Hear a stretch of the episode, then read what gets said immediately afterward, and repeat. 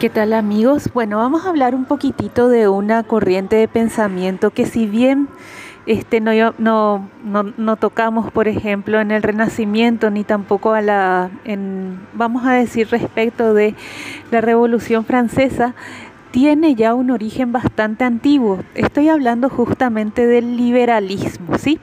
Y el liberalismo ya podemos remontar sus orígenes básicamente a esas repúblicas que había en el norte de, Italia y también a esas uniones aduaneras, vamos a decir, que había justamente en el Báltico y en el Mar del Norte.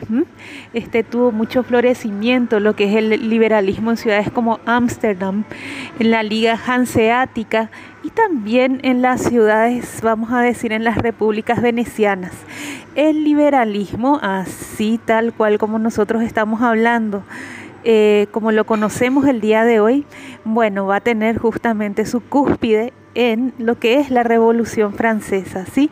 Fueron justamente las clases, vamos a decir, la que se definía como clase media, la que tuvo una concepción, ¿sí? De un Estado, vamos a decir, este, no monárquico, sino que republicano. La idea del liberalismo está muy unida a lo que es el republicanismo más o menos como la República de Roma. No tener un gobierno unipersonal como lo eran las monarquías, sino que haya un equilibrio de poderes. De ahí justamente parte del pensamiento liberal, también lo forma el señor Montesquieu, ¿sí? quien ya nos trae, nos exhibe una división de tres poderes, pero que ya proviene, ustedes la sabrán bien, desde tiempos de la filosofía griega. Entonces Montesquieu también es uno de los exponentes sí, de lo que es el pensamiento liberal. Tener un gobierno, una forma de gobierno que no sea unipersonal y que haya justamente un perfecto equilibrio entre tres poderes. Uno que se encargue de todo lo que es la fase administrativa de un Estado, ¿sí? Este, el recaudar impuestos, el hacer obras públicas, el establecer este, instituciones de salud, el que se encargue de políticas de educación. Entonces ese sería lo que nosotros estamos llamando ahora, en un principio, el poder ejecutivo. Luego va a haber otra faz del Estado que va a ser la que se va a encargar justamente de, este, vamos a decir, se va a encargar de legislar, se va a encargar de elaborar las leyes. Ese poder se va a llamar justamente poder legislativo. Y una tercera faz del Estado que es la de administrar justicia que es justamente el poder judicial. Bueno, estos son ideales, sí, concepciones bastante básicas de lo que es el liberalismo. Si el liberalismo, vamos a decirlo propiamente, fue el ideal que se levantó contra la monarquía y contra las monarquías absolutas. ¿sí? Fueron justamente esos pequeños comerciantes, artesanos, que estaban en ciudades como Ámsterdam, como les dije, hablo mucho de Ámsterdam porque Ámsterdam es básicamente la cuna de este mucho, bueno, en primer lugar también las colonias holandesas, ¿no? Pero bastante de muchos pensamientos de cuño liberal y libertario, ¿sí? Este, vamos a tener también, como les dije, las ligas hanseáticas que estaban en el Báltico, las repúblicas sí, que estaban en el norte de, en el norte de Italia, Florencia, este, más que nada Venecia, sí. Bueno, de esos antecedentes renacentistas, sí, se va formando, como les dije, toda una clase media, vamos a decir, que no era de origen aristócrata, que tampoco pertenecía al clero ni tampoco pertenecía a la milicia, sino que se dedicaba básicamente al, y ahí está uno de los enclaves, más que los enclaves, uno de los ejes de lo que es justamente el liberalismo, ¿sí? Son personas que se dedicaban al comercio. Y uno de los, vamos a decir, uno de los principios más característicos del liberalismo es justamente el, vamos a decir, este, tratar de eliminar cualquier barrera, ¿sí? Que este, vaya a traer inconvenientes para el comercio, ¿sí? Ahí justamente se inicia también de a poquito lo que es el fenómeno de la producción, de la empieza la producción a gran escala que a partir del siglo XIX va a derivar justamente en la industrialización y que hablamos que el marxismo surgió en un contexto industrial, ya sí, con Karl Marx. Pero esa industrialización no pudo llevarse a cabo sin prácticamente 300 años de, vamos a decir, de esfuerzo, ¿sí? de viajes. Recuerden también que una cuestión muy importante en esta, de estas ideas liberales fueron los viajes de exploración, ¿sí? que expandieron básicamente el comercio. Y como sucedió en Latinoamérica también, tiene que ver mucho con la iniciativa privada. De ahí, por ejemplo, tienen la compañía de Indias Orientales, ya que estoy hablando tanto de Ámsterdam, Ámsterdam, Ámsterdam, que era justamente la compañía, también estaba la compañía, era una compañía holandesa de factorías, sí, que ya se encontraban en Extremo Oriente. Y empezaba todo una red, toda una red de comercio a nivel mundial. Empieza básicamente lo que es la globalización. El liberalismo entonces, ¿qué es lo que propone? Propone un mundo sin fronteras, ¿sí? Y una sociedad sin límites en lo económico. Y un Estado que es un Estado más bien garante de las libertades, un Estado básicamente árbitro, no intervencionista. Bueno, ¿qué sucede con esto que es hermoso dentro de todo? Derivó en la Revolución Francesa, o sea que definitivamente al liberalismo se le debe que en la actualidad, por ejemplo, de más de 200 naciones, por lo menos 180, 190 sean repúblicas. Y sean repúblicas con estados que tienen tres poderes perfectamente separados y con funciones determinadas y que tengan un, todo un ordenamiento jurídico como por ejemplo lo son la Constitución Nacional, como lo es con la Constitución Nacional. ¿Sí? O sea que en síntesis tenemos toda una serie, básicamente el Estado moderno de hoy es producto de lo que fueron, fueron estas conquistas, vamos a decir, del liberalismo. Pero también en qué derivó derivó justamente, como habíamos dicho nosotros, en los viajes de exploración, ¿sí? Derivó en lo que son las colonias, ¿sí? El colonialismo, que nosotros habíamos también, nosotros también fuimos parte de las colonias españolas, ¿sí? Este, derivó en la esclavitud, ¿sí? El fenómeno de la esclavitud, pero ya no la esclavitud a modo romano, sino que la esclavitud a modo mercantil. Uno de los fenómenos justamente ya de una sociedad liberal es justamente la triangulación que hubo entre África, Europa y América. O sea que hay un fenómeno palpable ahí en la población mundial. Otra de las cuestiones muy importantes es que justamente por prevalecer la libertad, vamos a decir, en especial por prevalecer justamente, imperar la libertad de comerciar y más que nada también el favorecer la producción sin, sin, vamos a decir, ilimitada, la producción a gran escala, tenemos que justamente las personas pasan a ser prácticamente insumos de los aparatos de producción. El único fin es producir, producir, producir, producir. Así justamente surgió lo que fue la este, sociedad capitalista, ¿sí? que fue lo que el marxismo empezó a, este, a, a, atacar. Surgió una nueva clase de esclavitud, por más de que la esclavitud haya sido proscripta en muchos países, surgió justamente lo que se llama el proletariado, la clase trabajadora que no tuvo reconocido ningún derecho, solamente se le decía, bueno señor, usted se va a trabajar, usted tiene que producir. No había cuestiones como el salario mínimo, no había cuestiones como las vacaciones, como la seguridad social. ¿Por qué? Porque dentro de todo el liberalismo derivó también en un darwinismo social. ¿En qué sentido? ¿Mm? Muy importante eso, que por supuesto prevalecían las personas más fuertes económicamente sobre los más débiles. ¿Sí? Vamos a ver entonces que las personas que tenían un mayor caudal económico, sí, y que, quienes eran justamente dueños de los este, establecimientos industriales, favorecían la explotación de grandes, grandes masas de la población, que eran justamente población migrada, o sea, es básicamente trocar el, el esclavo o el siervo de la gleba a un trabajador de ciudad, ¿sí? Entonces el liberalismo con su, eh, con su política y su ideal de producción en masa, ¿sí? a gran escala, con la cuestión de no establecer límites, con la cuestión de un Estado que se llama también laissez-faire, laissez-passer, que se llama el Estado de dejar hacer, dejar pasar. Tenemos entonces que se conforma lo que es justamente la sociedad capitalista, que es también el discurso socioeconómico, sociopolítico imperante en la actualidad. Hay una identificación que se hace mucho, especialmente en Latinoamérica, una identificación que se hace entre liberalismo y capitalismo. Y también se hace mucho una identificación entre liberalismo y gobiernos democráticos o republicanos. Y si bien es cierto, prácticamente todo no, no existe, vamos a decir, este, no, no, no podemos hablar mucho de monarquías en esta altura o gobiernos totalitarios.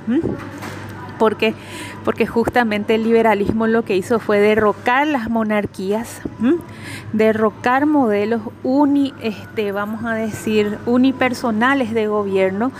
Si tenemos esta cuestión muy importante que se empezó a dar ya en el liberalismo como sociedad capitalista. Esas clases que habían ayudado, que, en realidad son las responsables de derrocar a las monarquías y los poderes absolutos, ¿sí? En, vamos a decir, pocas décadas posteriores a la Revolución Francesa, se convirtieron en realidad en lo que los, los griegos ya llamaban oligarcas. ¿En qué sentido? En que se empezaron a establecer formas de gobiernos republicanos en donde en realidad el poder lo sostenían los grandes empresarios, ¿sí? Sostenían justamente las personas que tenían mayor caudal económico, o sea que le vamos a decir de un totalitarismo político, sí, monárquico, se pasa a un totalitarismo económico. Entonces surge justamente esa cuestión de una sociedad capitalista muy agresiva, que es lo que hasta ahora está prevaleciendo. Y yo les voy a dar un solo ejemplo con esto, ¿sí? Y vamos a terminar, la, vamos a terminar este pequeño audio aquí. Atiendan bien, ¿y qué es lo que caracteriza de vuelta a la sociedad capitalista? Justamente una cuestión de producción a gran escala, ¿sí? La productividad es lo que define a uno. Ahora bien, ahora nosotros nos encontramos justamente con una cuestión muy importante que es, ustedes saben, el tema de la pandemia. Los chicos que tienen que dar clases virtuales, o sea, vamos a decir, la formación académica de uno depende directamente de si uno tiene trabajo o no. Y depende directamente del acceso que tenga o no la tecnología. Ya no depende de los méritos. Bueno, casi nunca dependió, pero ahora más que nunca la educación depende de cuánto dinero uno tiene. Y esa es una gran reflexión que hay que tomar en cuenta en una sociedad ya ni siquiera liberal, sino capitalista. Entonces todo esto que está pasando nos da, nos vuelve a replantear o nos plantea realmente qué es, qué son las libertades, ¿sí? ¿Qué son realmente las libertades? ¿Por qué? Porque el hecho de que vos no puedas tener educación porque no tenés suficiente dinero, evidentemente te está coartando también en cierta manera la libertad y todas las oportunidades que puedas tener a futuro. Bueno, creo que es muy importante que este, como estudiantes o como, como simples oyentes empecemos a replantearnos de vuelta qué es el liberalismo hoy, porque las conquistas que tuvo fueron muy relevantes para toda la historia. Realmente significó el paso de una sociedad de la monarquía, una sociedad medieval, al mundo de hoy pero debemos replantearnos ahora qué es el liberalismo. Muchísimas gracias.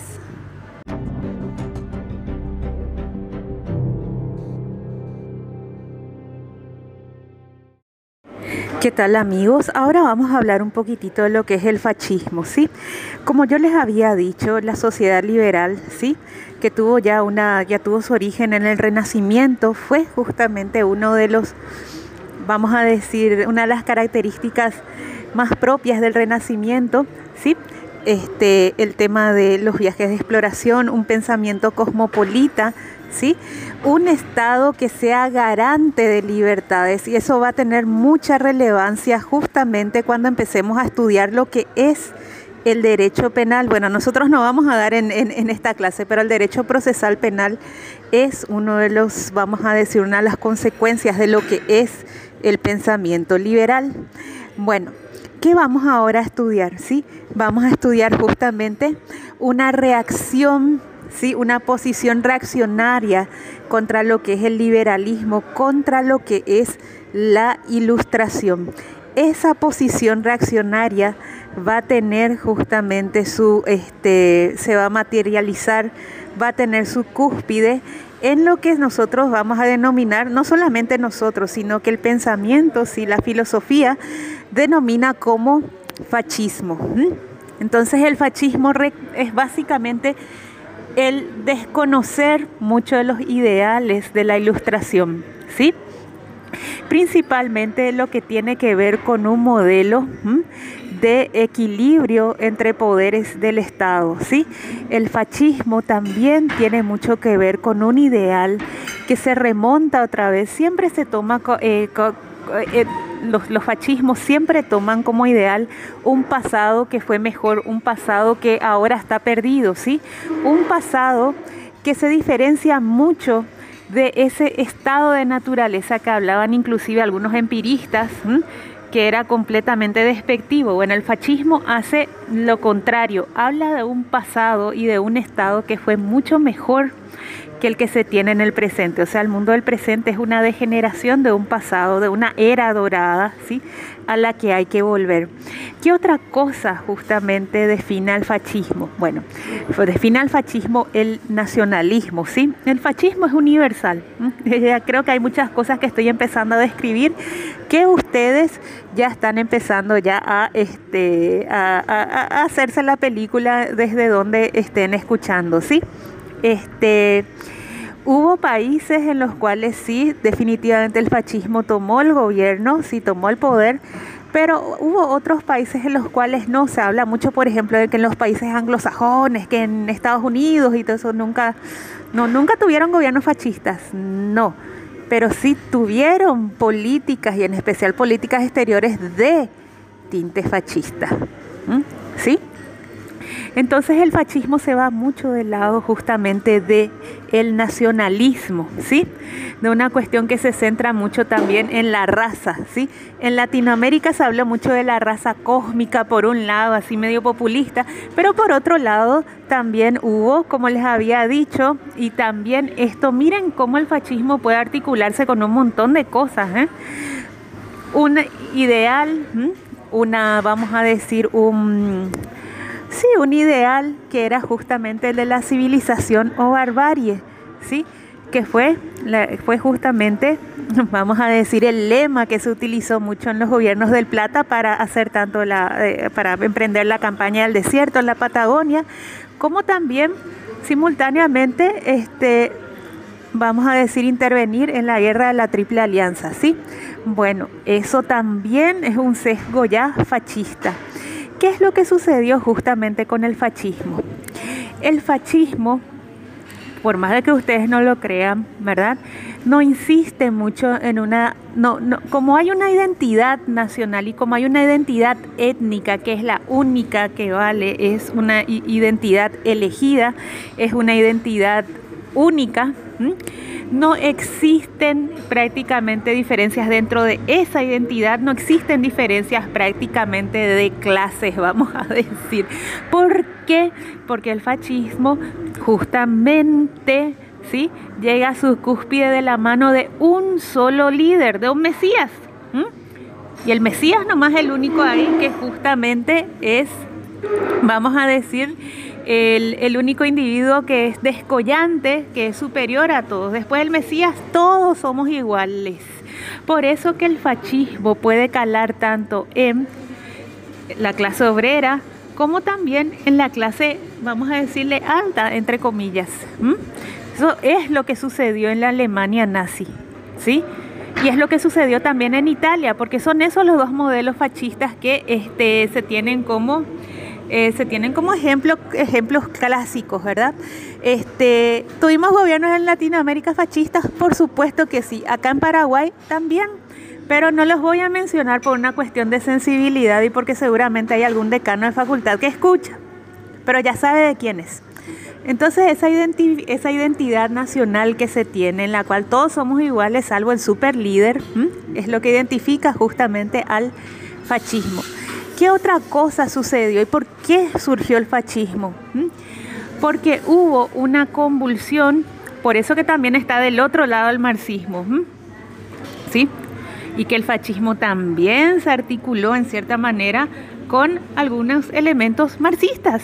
¿Mm? Eso es lo que hay ahora en Corea del Norte, por ejemplo porque el fascismo en realidad no es una corriente de pensamiento, es una práctica de poder y tiene que sostenerse en otras, en otras corrientes para así tratar de justificarse dependiendo justamente del contexto en el cual se va a aplicar.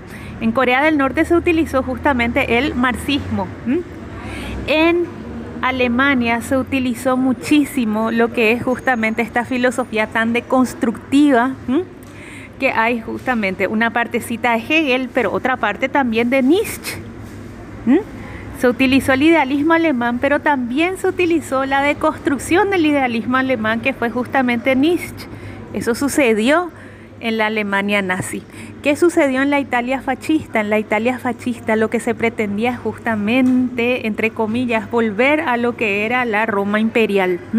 Ellos se sostuvieron mucho en el en, lo que es justamente toda la imaginería de lo que fue el imperio romano. Recuerden que Italia prácticamente después del 476 tomó casi 2000 años que se, que se vuelva a unificar bajo Garibaldi. Entonces era muy, muy fuerte el tema de una unificación de Italia y ahí ya la corriente, las corrientes fascistas. entonces, ¿qué sucede con el fascismo? El fascismo todavía prevalece. Nosotros vimos hace poquitito el tema, por ejemplo, de este, un nacionalismo fuerte, ¿sí? que irrumpió en el mismo Capitolio de Estados Unidos. ¿sí? El fascismo le mueve al indigente, pero le mueve también al multimillonario. ¿Por qué? Porque básicamente establece una identidad, una identidad que es superior ¿Me van entendiendo? Entonces, cuando es fuerte el componente de identidad, ahí es capaz de arrastrar a grandes masas. El fascismo es justamente una metodología de poder que se va ahora mismo también este, articulando con lo que es la tecnología.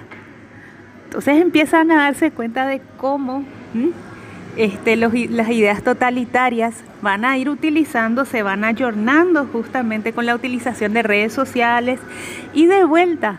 Se combate esto de vuelta con más represión, como sucedió, por ejemplo, con la censura de, cuentas de Twitter. O sea, otra vez plantea paradojas. Por eso que es importante a la hora de analizar. Estas corrientes que son totalitarias están muy cerca, pero no lo dicen, ¿sí? De propugnar de vuelta, de hacer, de que vuelva, que vuelvan los gobiernos, que vuelvan los estados absolutos, que vuelvan prácticamente las monarquías. Por supuesto que ellos no utilizan esa palabra, ¿entienden? Pero hay un líder mesiánico que es básicamente el único que puede salvar una nación que había caído en la desgracia porque existen otros grupos sociales, ¿eh? Como por ejemplo fueron los judíos en la Alemania nazi, que eran los malos de la película. Los judíos son los malos de la película en todos lados, ¿sí? Todos lados, acuérdense de eso, ¿sí? O sea que si tienen cara de eso, opérense la nariz porque ellos son los malos en todos. No hay teoría conspiraticia, recuerden si no hay judíos ahí, ¿sí? Bueno, entonces, esa cuestión de las teorías conspiraticias, por ejemplo, ya son también un rasgo otra vez de un fascismo, pero de un fascismo que ya está articulado y ayornado a lo que es justamente la tecnología. Entonces, ¿cuáles son las características del fascismo y por qué son fenómenos cada vez más recurrentes? ¿Hay fascismo en Corea del Norte? Sí. ¿Hay fascismo de red social? Sí. ¿Hay fascismo rubio? Lo hubo en, vamos a decir, en la Alemania nazi. ¿Hay fascismo eh, africano? Claro que sí, lo hubo en Uganda, lo hubo en Tanzania, lo hubo en Mozambique. Hubo líderes fascistas también ahí. ¿Hubo fascismo en Latinoamérica? Claro que sí, pero no vamos a decir nombres porque nos vamos a ofender, ¿sí? Se articulan en diferentes escenarios, en diferentes nacionalidades, en diferentes etnias y en diferentes creencias, porque no es una corriente de pensamiento. Les digo de vuelta, es una forma natural, vamos a decir, y contestataria de ejercer el poder. es un afán de tener el poder absoluto y se recurre a un discurso cuasi místico. Por ejemplo, cuando África se, descolonizó, ¿sí? tanto de Francia como de, Holanda como de Inglaterra, surgieron diversos gobiernos fascistas. Hasta ahora siguen habiendo, por ejemplo, matanzas en, en África Central. ¿Entienden? Y son justamente porque ahí también surgieron como respuesta al colonialismo, fíjense ustedes, como respuesta al colonialismo, se descolonizaron esas áreas y surgieron dictaduras. Entonces tengan en cuenta esto, porque este es un fenómeno recurrente, no es nada nuevo y es bastante actual. Cuando hay una un sector político, una facción política que habla de un discurso único, que habla de una única identidad, de una identidad maravillosa, de un pasado perdido, ¿sí? De un pasado perdido que hay que recuperar. Que por supuesto no se acepte el disenso, estamos cerca justamente de esta forma de ejercicio del poder. Pero el fascismo no sale, no, no nace solo, en realidad el fascismo es una derivación bastante natural de lo que es el fracaso de diferentes corrientes filosóficas y políticas. El fascismo es el fracaso del liberalismo. El fascismo es el fracaso del marxismo, por ponerlo en ejemplo. El fascismo es, como les dije de vuelta, el derrotero que sigue en todos los estados fallidos, ¿sí? Bueno, muchísimas, muchísimas gracias.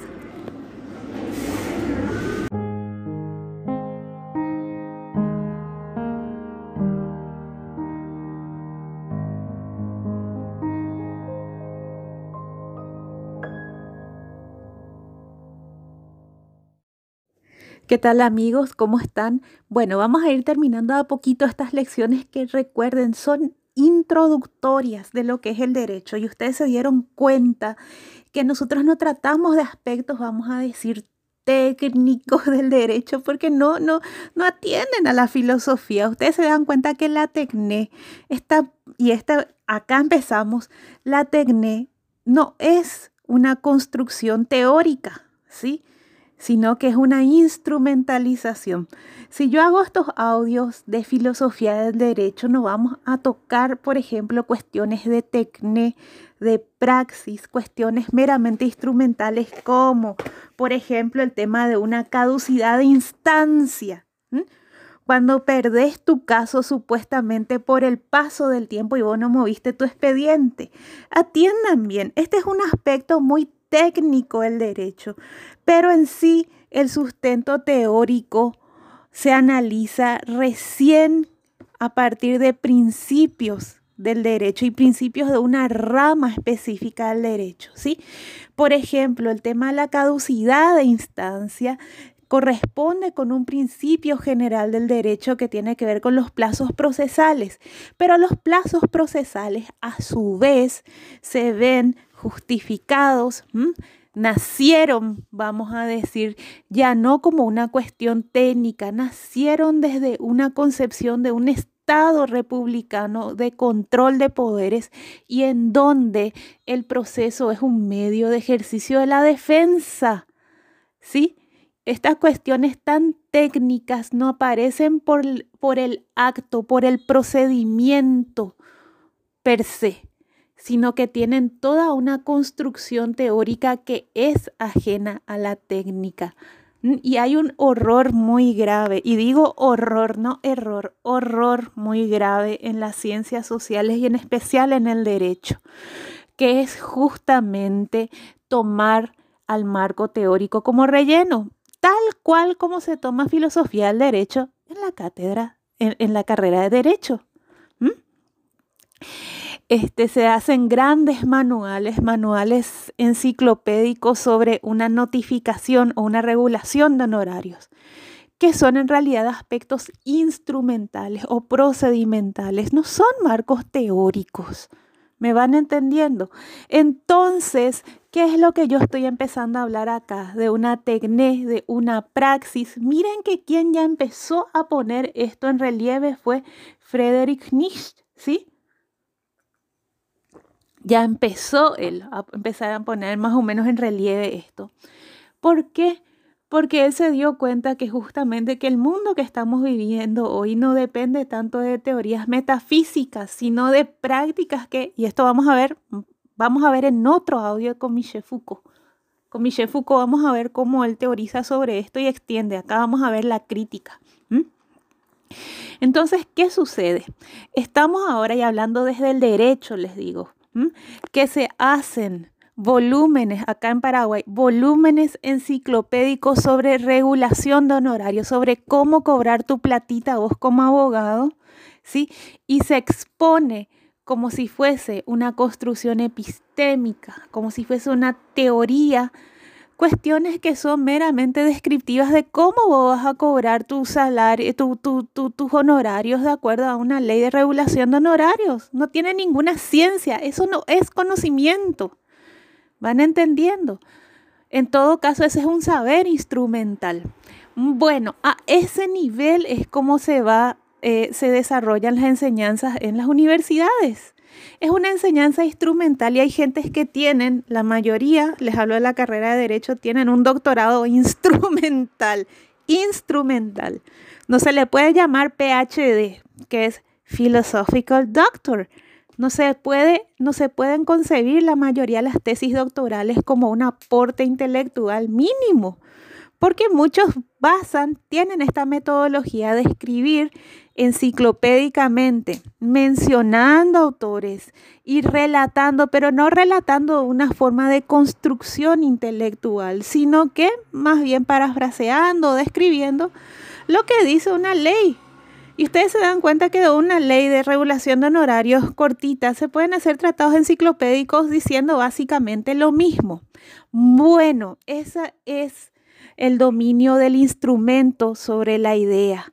Eso se llama racionalización y vamos a estudiar esto justamente como la teoría, la, teoría crítica de la filosofía que eh, sucedió justamente en la escuela de Frankfurt, ¿sí?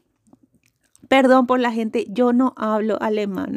sea que acá en Paraguay hay muchos alemanes, pero justo yo no, no, no, no, no hablo, no, no, no, no, no hablo, me cuesta, no hablo. Pero vamos a ver entonces la teoría crítica de la filosofía. ¿Por qué?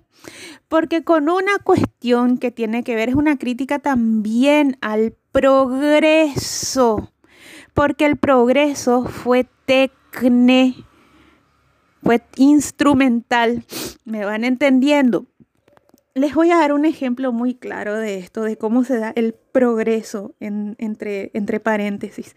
Este, yo estoy grabando esto desde un celular, pero un celular bastante utilitario. Cada día salen nuevos modelos de celular.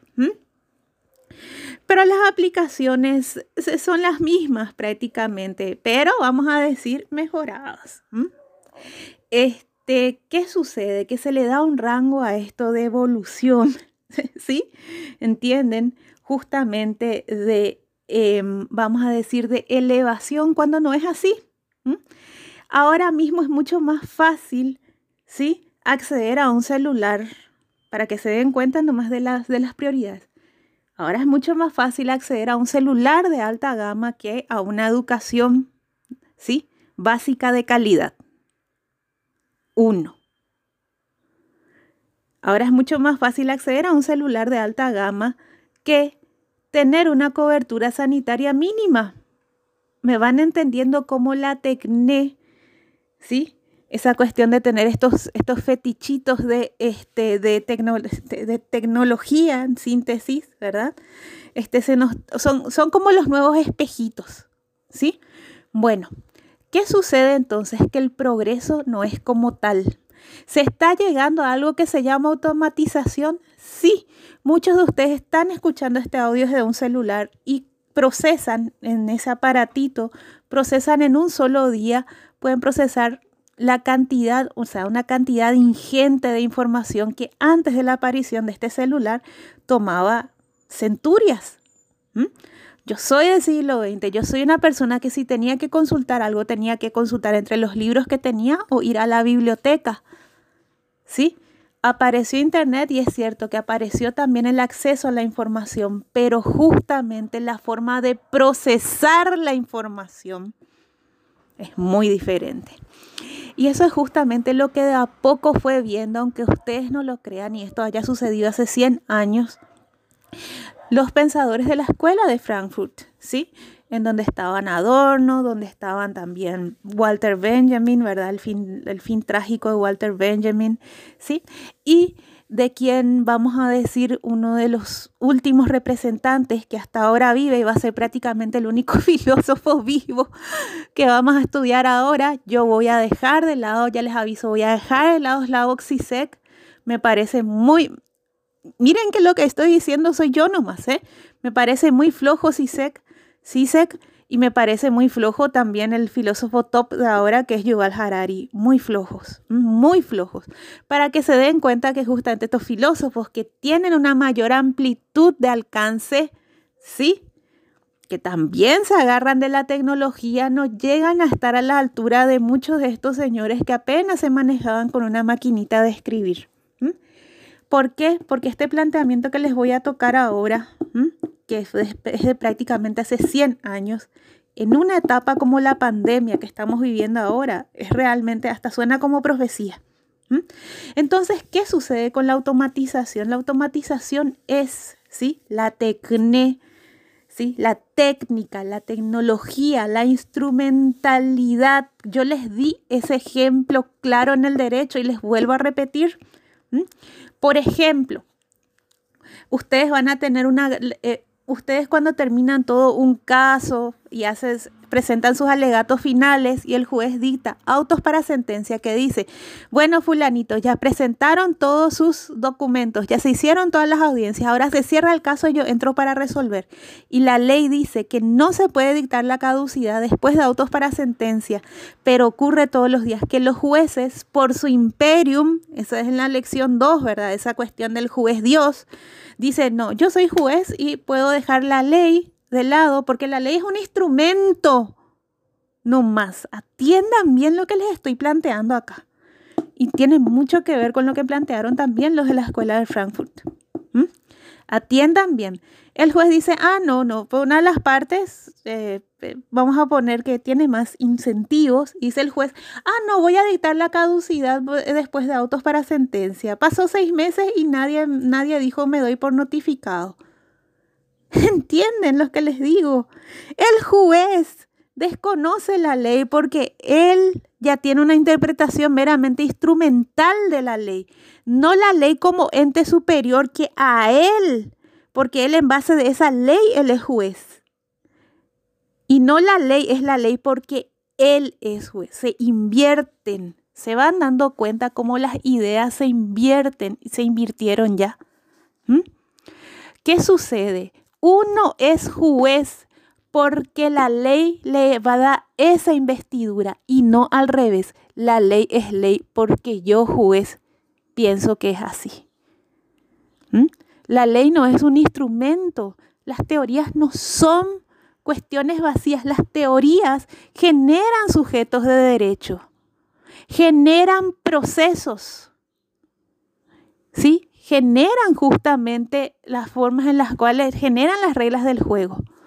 Pero se invierte, se invirtió y esa es justamente una racionalidad instrumental. Esto viene de esa idea de progreso que viene mucho, una de la filosofía empírica que ya comenzó luego con Francis Bacon y su derivación después, que justamente, por eso no me gusta, ya les dije ya, van a escuchar otros audios sobre derecho que van a decir exactamente lo contrario a lo que yo digo. Y está bien. Pero yo les digo, esta es una derivación, no es que yo les diga, también los dicen la mayoría de los textos críticos. Esta es una derivación del positivismo y es la derivación de un positivismo que considera a la ciencia como técnica, como aparato meramente instrumental, desprovisto, ¿sí? Que ignora completamente lo que son las teorías, lo que es la episteme, lo que es el conocimiento. El positivismo significa la, vamos a decir, la, la conversión del conocimiento que parte de un porqué, que siempre se pregunta un porqué, a la, simplemente al saber que es el know-how, el cómo. Este no tiene know-how, se dice mucho ahora en las empresas, este no sabe cómo hacer. Te preguntas el por qué, no te preguntas el fundamento de las cosas. Eso es lo que justamente se critica mucho en la teoría crítica de la filosofía. La teoría crítica de la filosofía habla justamente de esas caídas que están teniendo tanto el Estado liberal. Recuerden que el liberalismo no es lo mismo que capitalismo. ¿Sí? Entonces la caída eh, eh, la, teoría crítica, la filosofía, y después vamos a hablar también del postmodernismo, hablan de las grandes caídas de Occidente y en realidad ya a nivel mundial, que son justamente las caídas del liberalismo y del marxismo, que son las dos, las dos posiciones ideológicas dominantes a partir de la este, caída de los, vamos a decir, de las formas monárquicas, ¿sí? De la revolución, a partir de la revolución francesa. Después la revolución francesa va a ser un quemo total, reivindicar las monarquías. Bueno, más que nada después de 1848, ¿sí? Nadie en Europa en su sano juicio quiere volver a la monarquía, aunque mm, a pesar de todo el fascismo, por ejemplo, al cual estuvimos hablando, y aunque ustedes saben bien que ya hay gobernantes y que los hubo, pero que los hay hasta ahora, como es el caso de Vladimir Putin, por ejemplo, que miren que si ustedes dicen que Vladimir Putin es de izquierda o de zurdo, son unos reverendos ignorantes, ya les comento. Vladimir Putin es neozarista. Vladimir Putin es de facto el nuevo zar de Rusia. Y vean nada más sus relaciones que tienen con las iglesias ortodoxas y los valores completamente, completamente de contramano con el marxismo tradicional, los valores de la familia, los valores respecto a la mujer, completamente de contramano. Y otro también es el presidente el presidente de China ahora mismo, que es Xi Jinping. Perdón, porque yo no hablo chino, ¿entienden? Son formas de gobierno que están retornando básicamente a lo que eran los absolutismos. Nos vengan a decir ahora que China es comunista, dejó de ser hace rato. Se fue eh, em, Deng Xiaoping y terminó eso. ¿Entienden? Y justamente van de, van de la mano con una expansión económica capitalista. O sea que realmente un Estado burocrático fuerte como lo tienen China y Rusia no significa nada que ver con el marxismo. Justamente de la, de la mano del liberalismo económico, de esa política expansiva que ahora ellos tienen. y de apoyarse sobre sectores de la población, principalmente empresariales, es que se está dando este neozarismo o este neoimperialismo. China por primera vez en 6.000 años de historia dijo, voy a abrirme al mundo. Y está pasando lo que está pasando, que no es malo tampoco.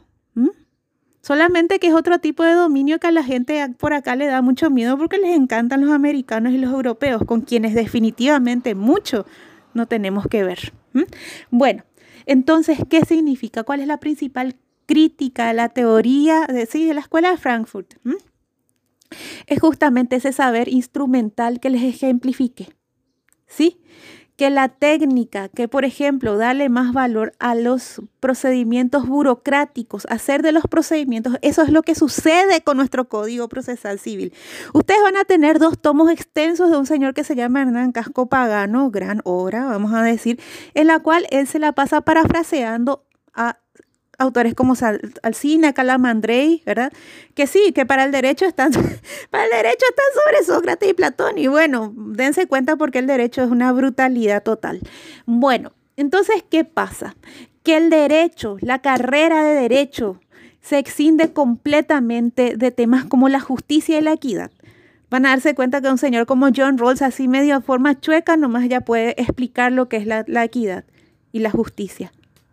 Van a darse cuenta de eso. El problema de la justicia sigue siendo una herida abierta a la que se le está echando sal constantemente con esta cuestión de la sabiduría, ¿eh? del saber, que no es lo mismo que conocer, del conocimiento instrumental. Por eso que justamente Marcuse, ¿sí? Estaba hablando de que llegamos a un punto tal. Miren que Marcuse este, vivió, te les digo, gente, esto ya es una cuestión de hace 80 años, ¿sí? Este, estamos cronológicamente entre los periodos de posguerra, eh, quiero decir, la, Primera Guerra Mundial y eh, estamos encaminándonos a la Segunda. Bueno, gente, Marcuse justamente habla de ese avance, ¿sí? De ese progreso, de esa tecné. Miren que era una cosa muy impresionante, porque ahí sí se dio una eclosión tecnológica muy importante. Recuerden que la Primera Guerra Mundial fue la última guerra de caballería, pero de caballería, de caballos en serio. ¿Entienden? La Segunda Guerra Mundial, ¿qué impacto tenían estos señores? Es muy importante ver un poquitito también de historia bélica. Bueno, primer lugar, van cambiando las tácticas de guerra, ¿sí? Por eso que esta es una filosofía también de, de ahora, de la desesperación. Y atiendan bien por qué. Vamos a remontarnos a una obra que todo el mundo conoce y que más de uno tiene ahí en su living, ¿verdad? Para impresionar, ¿verdad? Pero es una, como dicen los españoles, es una cutrez tener eso en el living y, y no darle pelota. Bueno, vamos a hablar un poquitito de la Guernica, ¿sí? Bueno, ¿qué sucede con la Guernica? ¿Verdad? Que ya saben, ese bombardeo ahí en el País Vasco y todo eso. Pero, ¿qué simboliza eso realmente?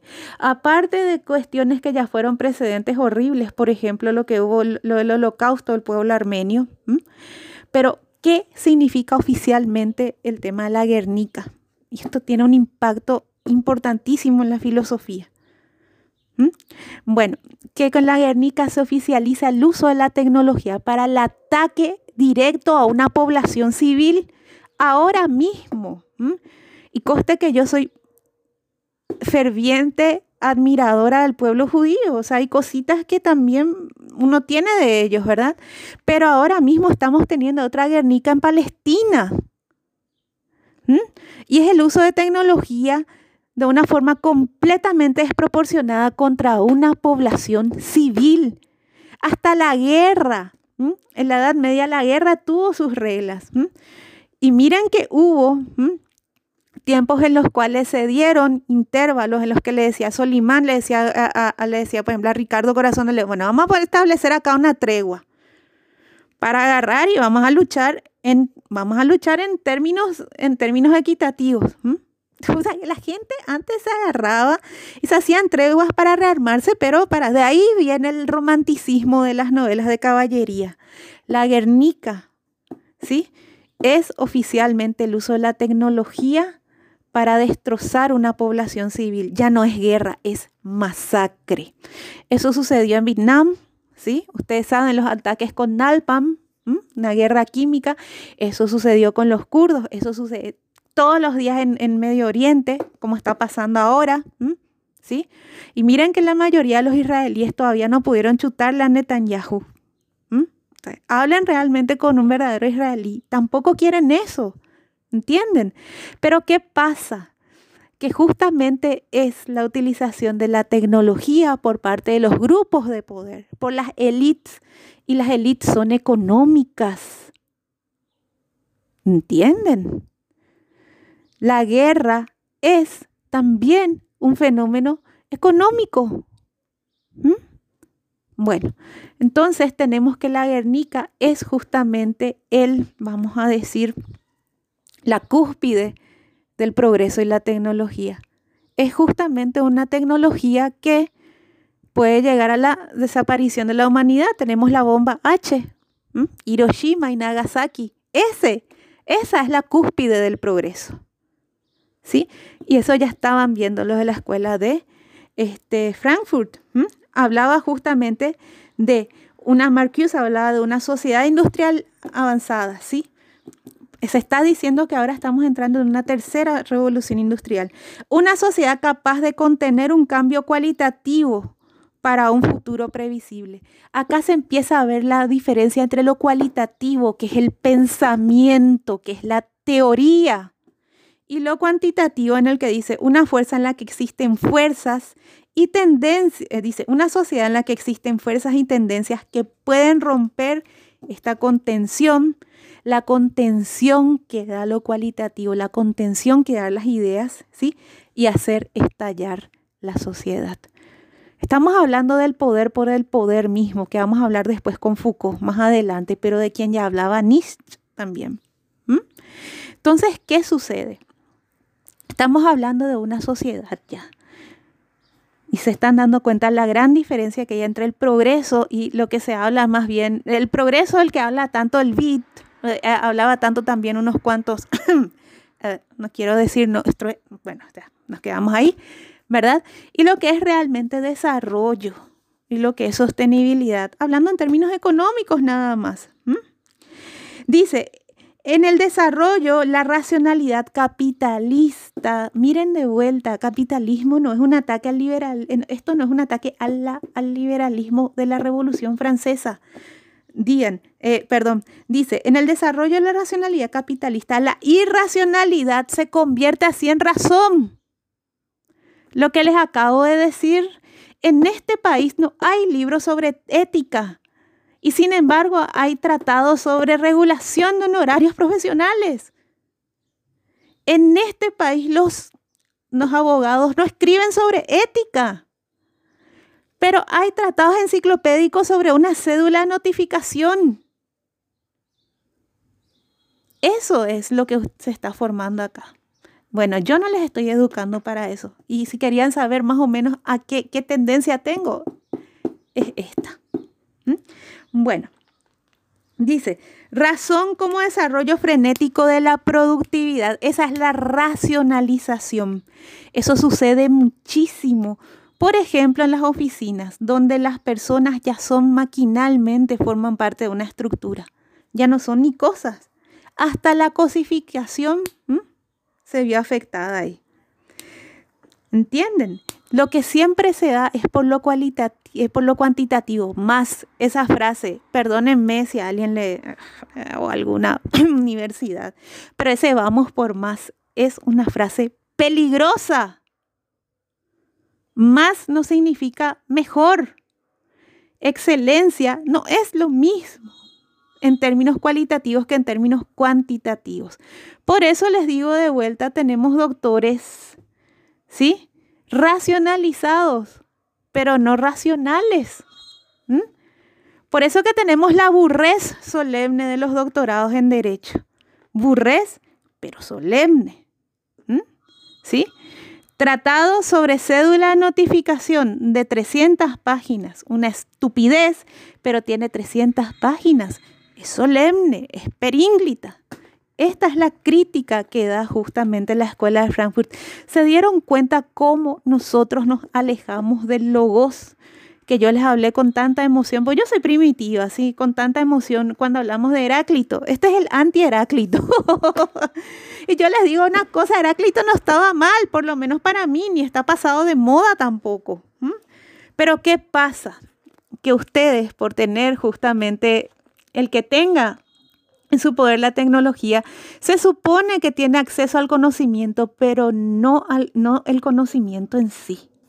Entonces vienen a diferenciarse la, la razón de la racionalización. Hubo un señor, el señor que comenzó con esta teoría, sí, es una persona a quien yo admiro muchísimo. Este, eh, acuérdense de Star Wars.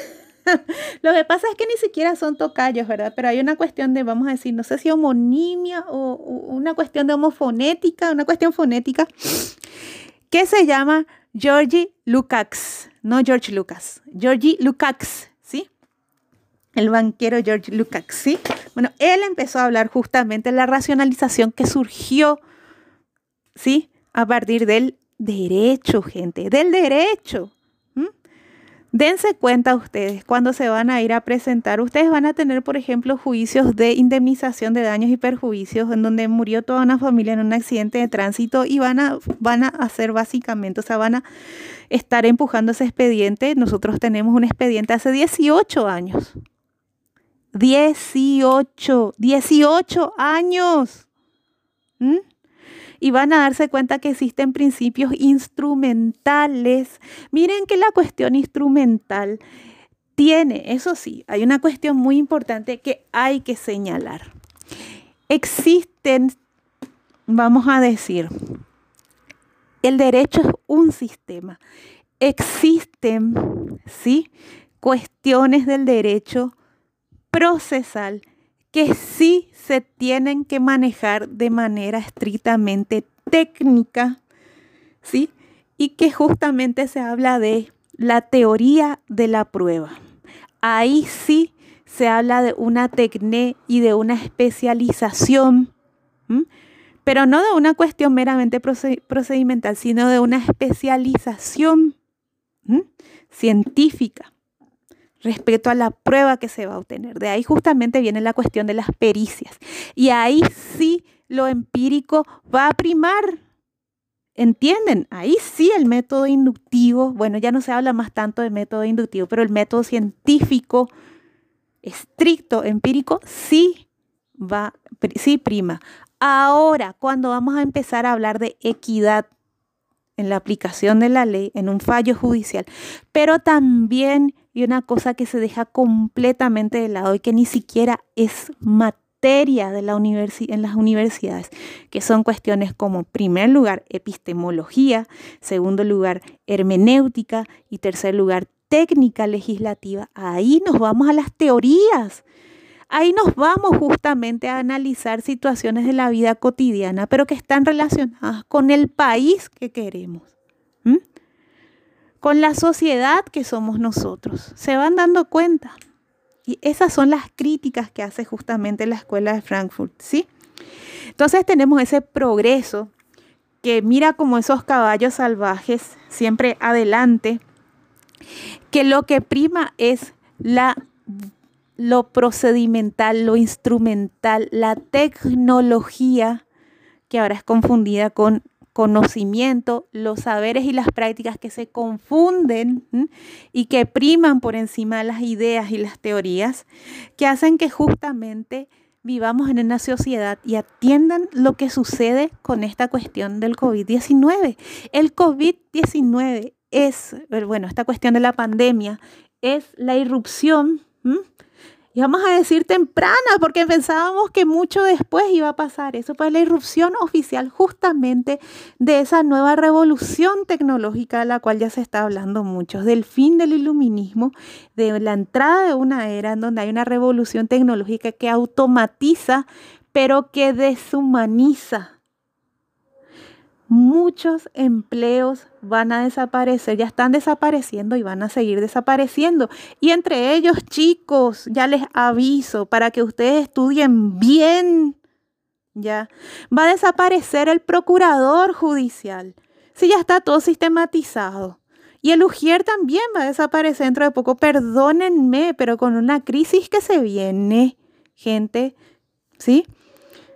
Que las notificaciones ya se hacen automáticamente por el sistema.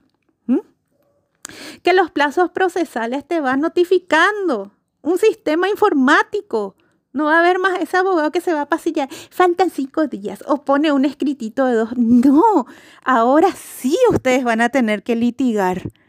Ahora sí van a tener que pasar, se van a tener que defenderse como yo y estar hablando pavadas como este audio. Dos horas. Quiero verles. Eh, quiero escucharles también, porque les comento que eh, no va a ser una cuestión de repetir la ley, va a ser una cuestión de elaborar lo que dice la ley.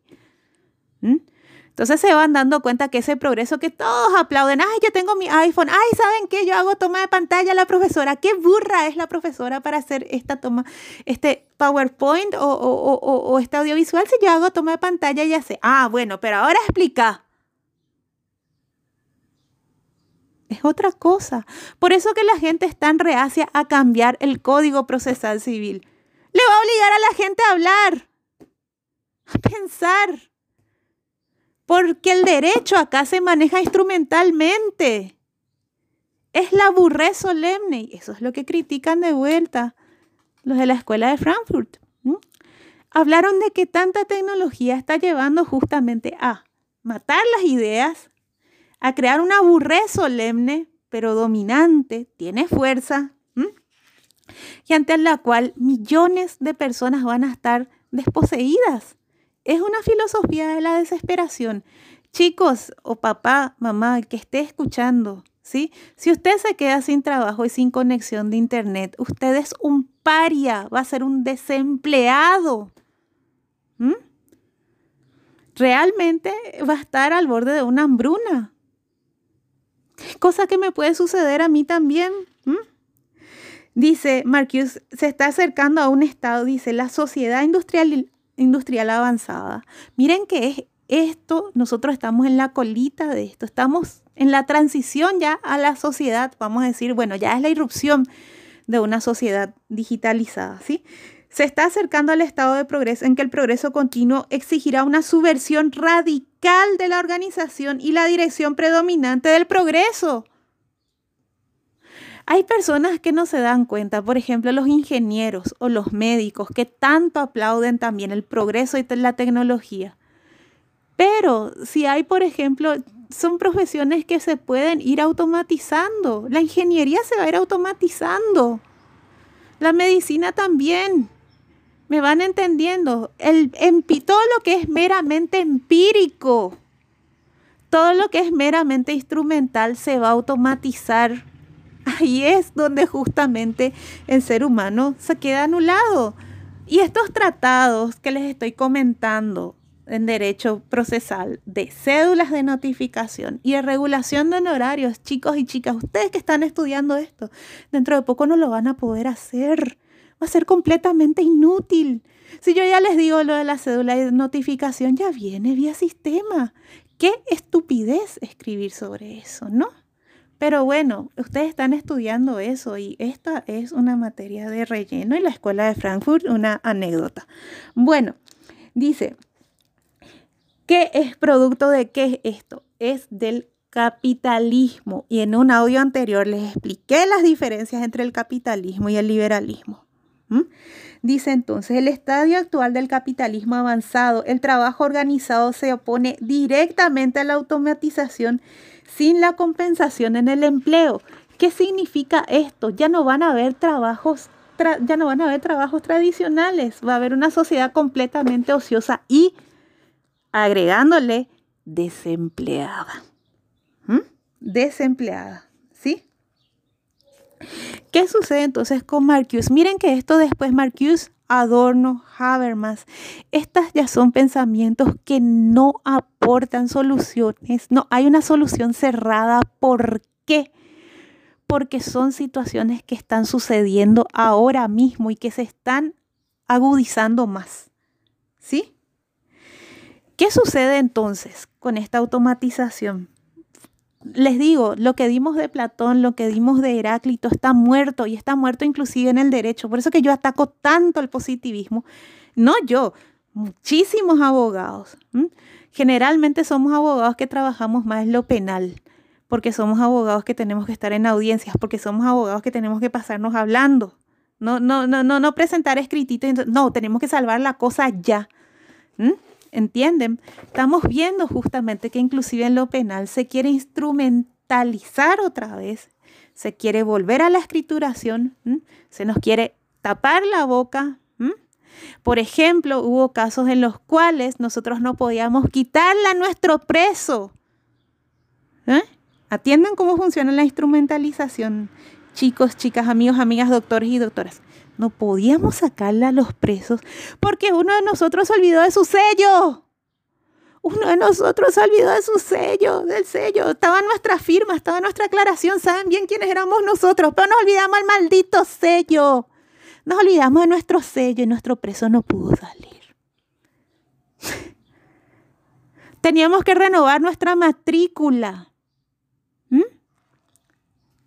Teníamos el papel de que se está tramitando. No te dejan.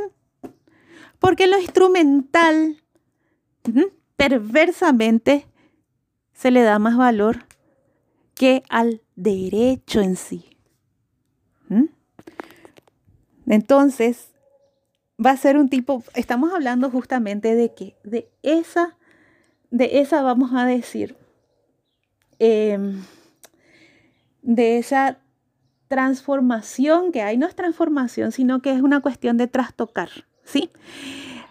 Esta teoría crítica de la filosofía tal cual, así también como el marxismo, tiene una tendencia marxista, sí, pero el marxismo también se burocratizó y eso habla Michel Foucault. Vamos a entrar en Michel Foucault dentro de poco. Vamos a entrar en el posmodernismo. Atiendan bien. Tenemos un contexto entonces a partir del siglo XIX que es la sociedad industrial, que es de donde nació el marxismo, donde nació también la teoría, donde tuvo su cúspide el capitalismo, y a partir de la cual y cuyas consecuencias se van viendo en las guerras, ¿sí? En cómo se van planteando las guerras, guerras ya como negocios bélicos. Se están yendo a la China, vamos a decir, por hablar así, pues la gente pues le odia por acá a China, ¿sí? Este, los nacionalismos, esos nacionalismos que nosotros, ah, no, no, no, no, en el fondo no están así. Atiendan bien. Este, estamos viendo entonces que la industria no es solamente un espacio de trabajo, es una ética. ¿Sí? Y entonces todo ese entramado industrial, esa maquinización, se está convirtiendo también en una ética. ¿Por qué? En una ética, vamos a decir, en una forma de sociedad. Porque justamente esa técnica, miren que para construir una máquina tuvimos que ir hasta Demócrito, porque son ellos los que presentaron las bases teóricas de todo. Y por más de que los empiristas digan, no, yo a partir de mis sentidos, yo a partir de mis sentidos me doy cuenta que es la realidad. Bueno, ante todo, el empírico, que no es lo mismo, pero se remitió sin querer a un tipo que es metafísico dentro de todo, que se llama Aristóteles. ¿Sí? Pero atiendan de vuelta. Ese entramado industrial que nosotros pensamos que la máquina es una cosa este, per se, ya no es cosa. Atiendan bien, ahí está. La máquina ya no es cosa. La máquina es un ente. Entonces eso se, se trasladó también a lo que es el derecho, a lo que es el proceso, a lo que es toda una maquinación, ¿sí? De pasitos instrumentales que hacen que tu caso de indemnización de daños y perjuicios dure décadas. Que una sucesión no se termine y vos te mueras y tu hijo siga tu sucesión, en la sucesión de, de tus abuelos, pero en posición tuya. ¿Entienden? Entonces, esa es la crítica que se está empezando a dar en la escuela de Frankfurt. Yo estoy hablando para los que no, no forman parte de derecho, eh, sepan bien que esta es una adaptación a lo que es lo que es el sistema jurídico del Paraguay. ¿Sí? Yo sé que muchos me van a decir, te estás saltando un montón de cosas, no estás hablando mucho de Marcuse, no estás hablando mucho de Adorno, que se tuvieron que ir a Estados Unidos, no estás hablando de Walter Benjamin, que se suicidó porque ya estaba a punto de ser destrozado por los nazis, ¿verdad? Y no, porque son cosas muy concretas, ¿sí? Pero creo, ¿sí? y creo que la mayoría de los abogados interpretamos así lo que es la teoría crítica de la filosofía, que es demasiado importante porque el derecho, lo que es ahora mismo, es un puño de poder y de corrupción. ¿Entienden? ¿Cómo justamente, sí? Se están invirtiendo las cosas como la brutalidad, ¿sí? esa burocratización, esa instrumentalización, tiene estatus de saber, de ahí que salen 80 mil millones de doctores en derecho, ¿sí? ¿Entienden? Y cómo concepciones tales como qué es la justicia y qué es la equidad se le está teniendo como cosas de relleno, como cosas de serenata. ¿Me van entendiendo? Esta es la ideología, bueno, la palabra ideología tampoco, porque tenemos que explicar, ¿saben que es peligroso enseñar lo que es ideología en una facultad de derecho? Entonces no voy a hablar de eso, pero esta es la corriente de pensamiento de los desesperados. Esta es la corriente de pensamiento de los que ahora se preguntan, ¿por qué mierda tengo que seguir pagando impuestos cuando al final yo no tengo ni en dónde enterrarla a mi mamá porque murió el COVID-19, porque no hay terapia intensiva. ¿Se dan cuenta cómo es la racionalización? ¿Para qué hay facultades de derecho si tu mamá murió porque no puede encontrar terapia intensiva? Y sin embargo, en el Ministerio de Hacienda, en el Banco Central del Paraguay, en el Ministerio de Industria y Comercio, se dan bonificaciones de mínimo 3 a 4 millones de guaraníes por funcionario. Esto se pregunta justamente y dice la Escuela de Frankfurt, es por la racionalización. ¿Mm? Y de cómo estas cuestiones groseras, ¿sí? Ya tienen un halo de legalidad. Nadie hizo nada. Ya lo aceptamos. Esto es en realidad la paralegalidad. Es una cuestión de contravenir la ley, pero porque viene de una autoridad, ah, nosotros nos callamos. Paralegal se llama. Nosotros dejamos de respetar la ley justamente porque la autoridad, ¿sí? No la respeta. Y es la autoridad quien, ahí está otra otra racionalización. Es la autoridad quien define quién es la ley, cuando en realidad es la ley la que impuso, la que debe imponer la autoridad. ¿Sí? Entonces, para ir finalizando esto muy, muy larguito, pero es una cosa que a mí realmente este, me toca, me toca. Si esta cuestión le va a rayar a quien esté escuchando y sea abogado o, o, qué sé yo, no me importa, ¿entienden? Pero esta es una cuestión que le está golpeando a demasiadas personas en este país. Y estamos yendo progresivamente a estados de violencia. Va a desembocar en esto. La racionalización siempre siempre desembocó en la violencia. Desembocó en la Segunda Guerra Mundial, por ejemplo.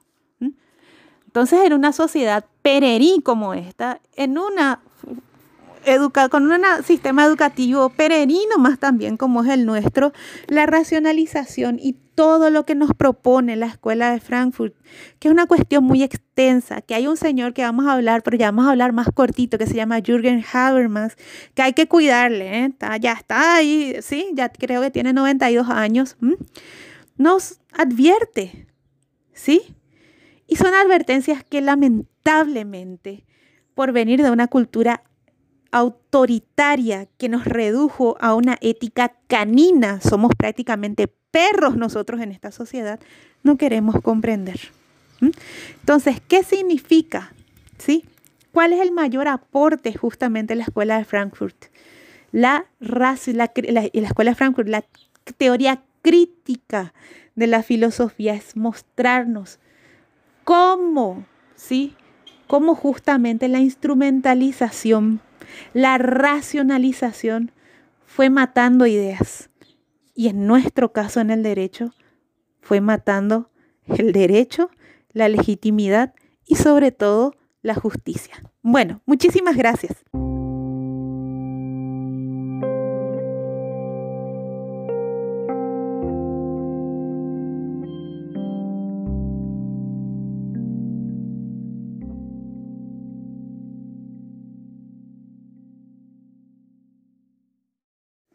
¿Qué tal amigos? Bueno, vamos a ver un poquitito, eh, sería básicamente la última corriente de pensamientos que vamos a ver en, esta, en este curso de cursito, en estos audios de difusión de introducción a la filosofía del derecho, ¿sí? Este, ¿Por qué? Por el impacto que tiene en nuestra sociedad. Estarían eh, también la gran incógnita es a esta altura del campeonato, ¿verdad? Este, ¿Cuáles son o cómo se pueden empezar a clasificar las corrientes de pensamiento que hay ahora. Y bueno, yo en particular por el impacto que vemos y algunos, bueno, muchos elegimos justamente el tema de, como habíamos hablado, la teoría crítica, la filosofía por un lado y ahora por el otro lo que va a ser el posmodernismo y más que nada posmoderno, bueno, el pensamiento posmoderno y más que nada el estructuralismo, ¿sí? Porque son justamente tanto con la teoría crítica, ¿sí? La escuela de Frankfurt, como lo que sería justamente todo lo que, lo que proponen también más que nada Foucault, Derrida, Guattari, este, Deleuze, ¿sí? Este, son realmente planteamientos que no solamente tienen vigencia hoy, sino que se están agudizando, ¿sí? Realmente están tomando fuerza esas, esas premisas, no, no, no llamarle, eh, utilizar premisas es un término muy de lógica formal, ¿verdad? Pero todo lo que, todos los cuestionamientos que plantearon estas corrientes en realidad ahora y con estas, con todas estas cuestiones que estamos viendo, no solamente de la pandemia, ya hubo también un crack económico en el, 2000, en el 2008 que significó una gran crisis, en especial en Estados Unidos, en Europa, que hasta ahora sigue teniendo grandes consecuencias, que ahora además está este, agregando un estado de incertidumbre muy grande a consecuencia de la pandemia.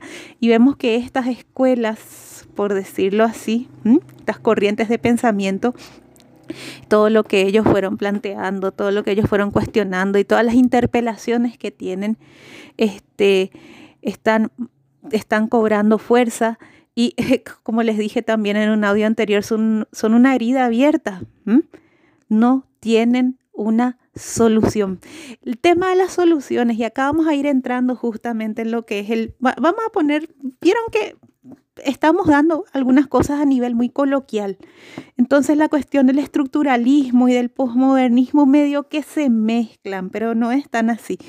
Vamos a hablar más propiamente de lo que es justamente, bueno, lo que son cuestionamientos, son, vamos a decir el mismo, son cuestionamientos que también hacen al progreso, como lo hizo la teoría crítica de la escuela, la, la teoría crítica de la filosofía, la escuela de Frankfurt, pero lo hacen también este, poniendo acento en algunas cosas que, este, vamos a decir, a la escuela de Frankfurt se les pasó un poquitito, ¿sí? Vamos a hablar desde ya justamente que, bueno, que tenemos nosotros que la cuestión de las ideas, esto tiene mucho que ver con el tema de Nietzsche, ¿sí? Como les había dicho, ya salió Nietzsche en un audio anterior, pero acá definitivamente, este, hace eclosión. Hay una cosa muy importante para la escuela de Frankfurt, por ejemplo, había una esperanza de algún tipo de sublevación, de revolución, de vuelta a las ideas, medio que unas ideas, y ahí medio que mm, vieron que del marxismo es una crítica, pero está, está, está siempre por ahí muy, muy, muy, muy, muy subterráneamente, pero está, sí, fuerte el tema de Hegel.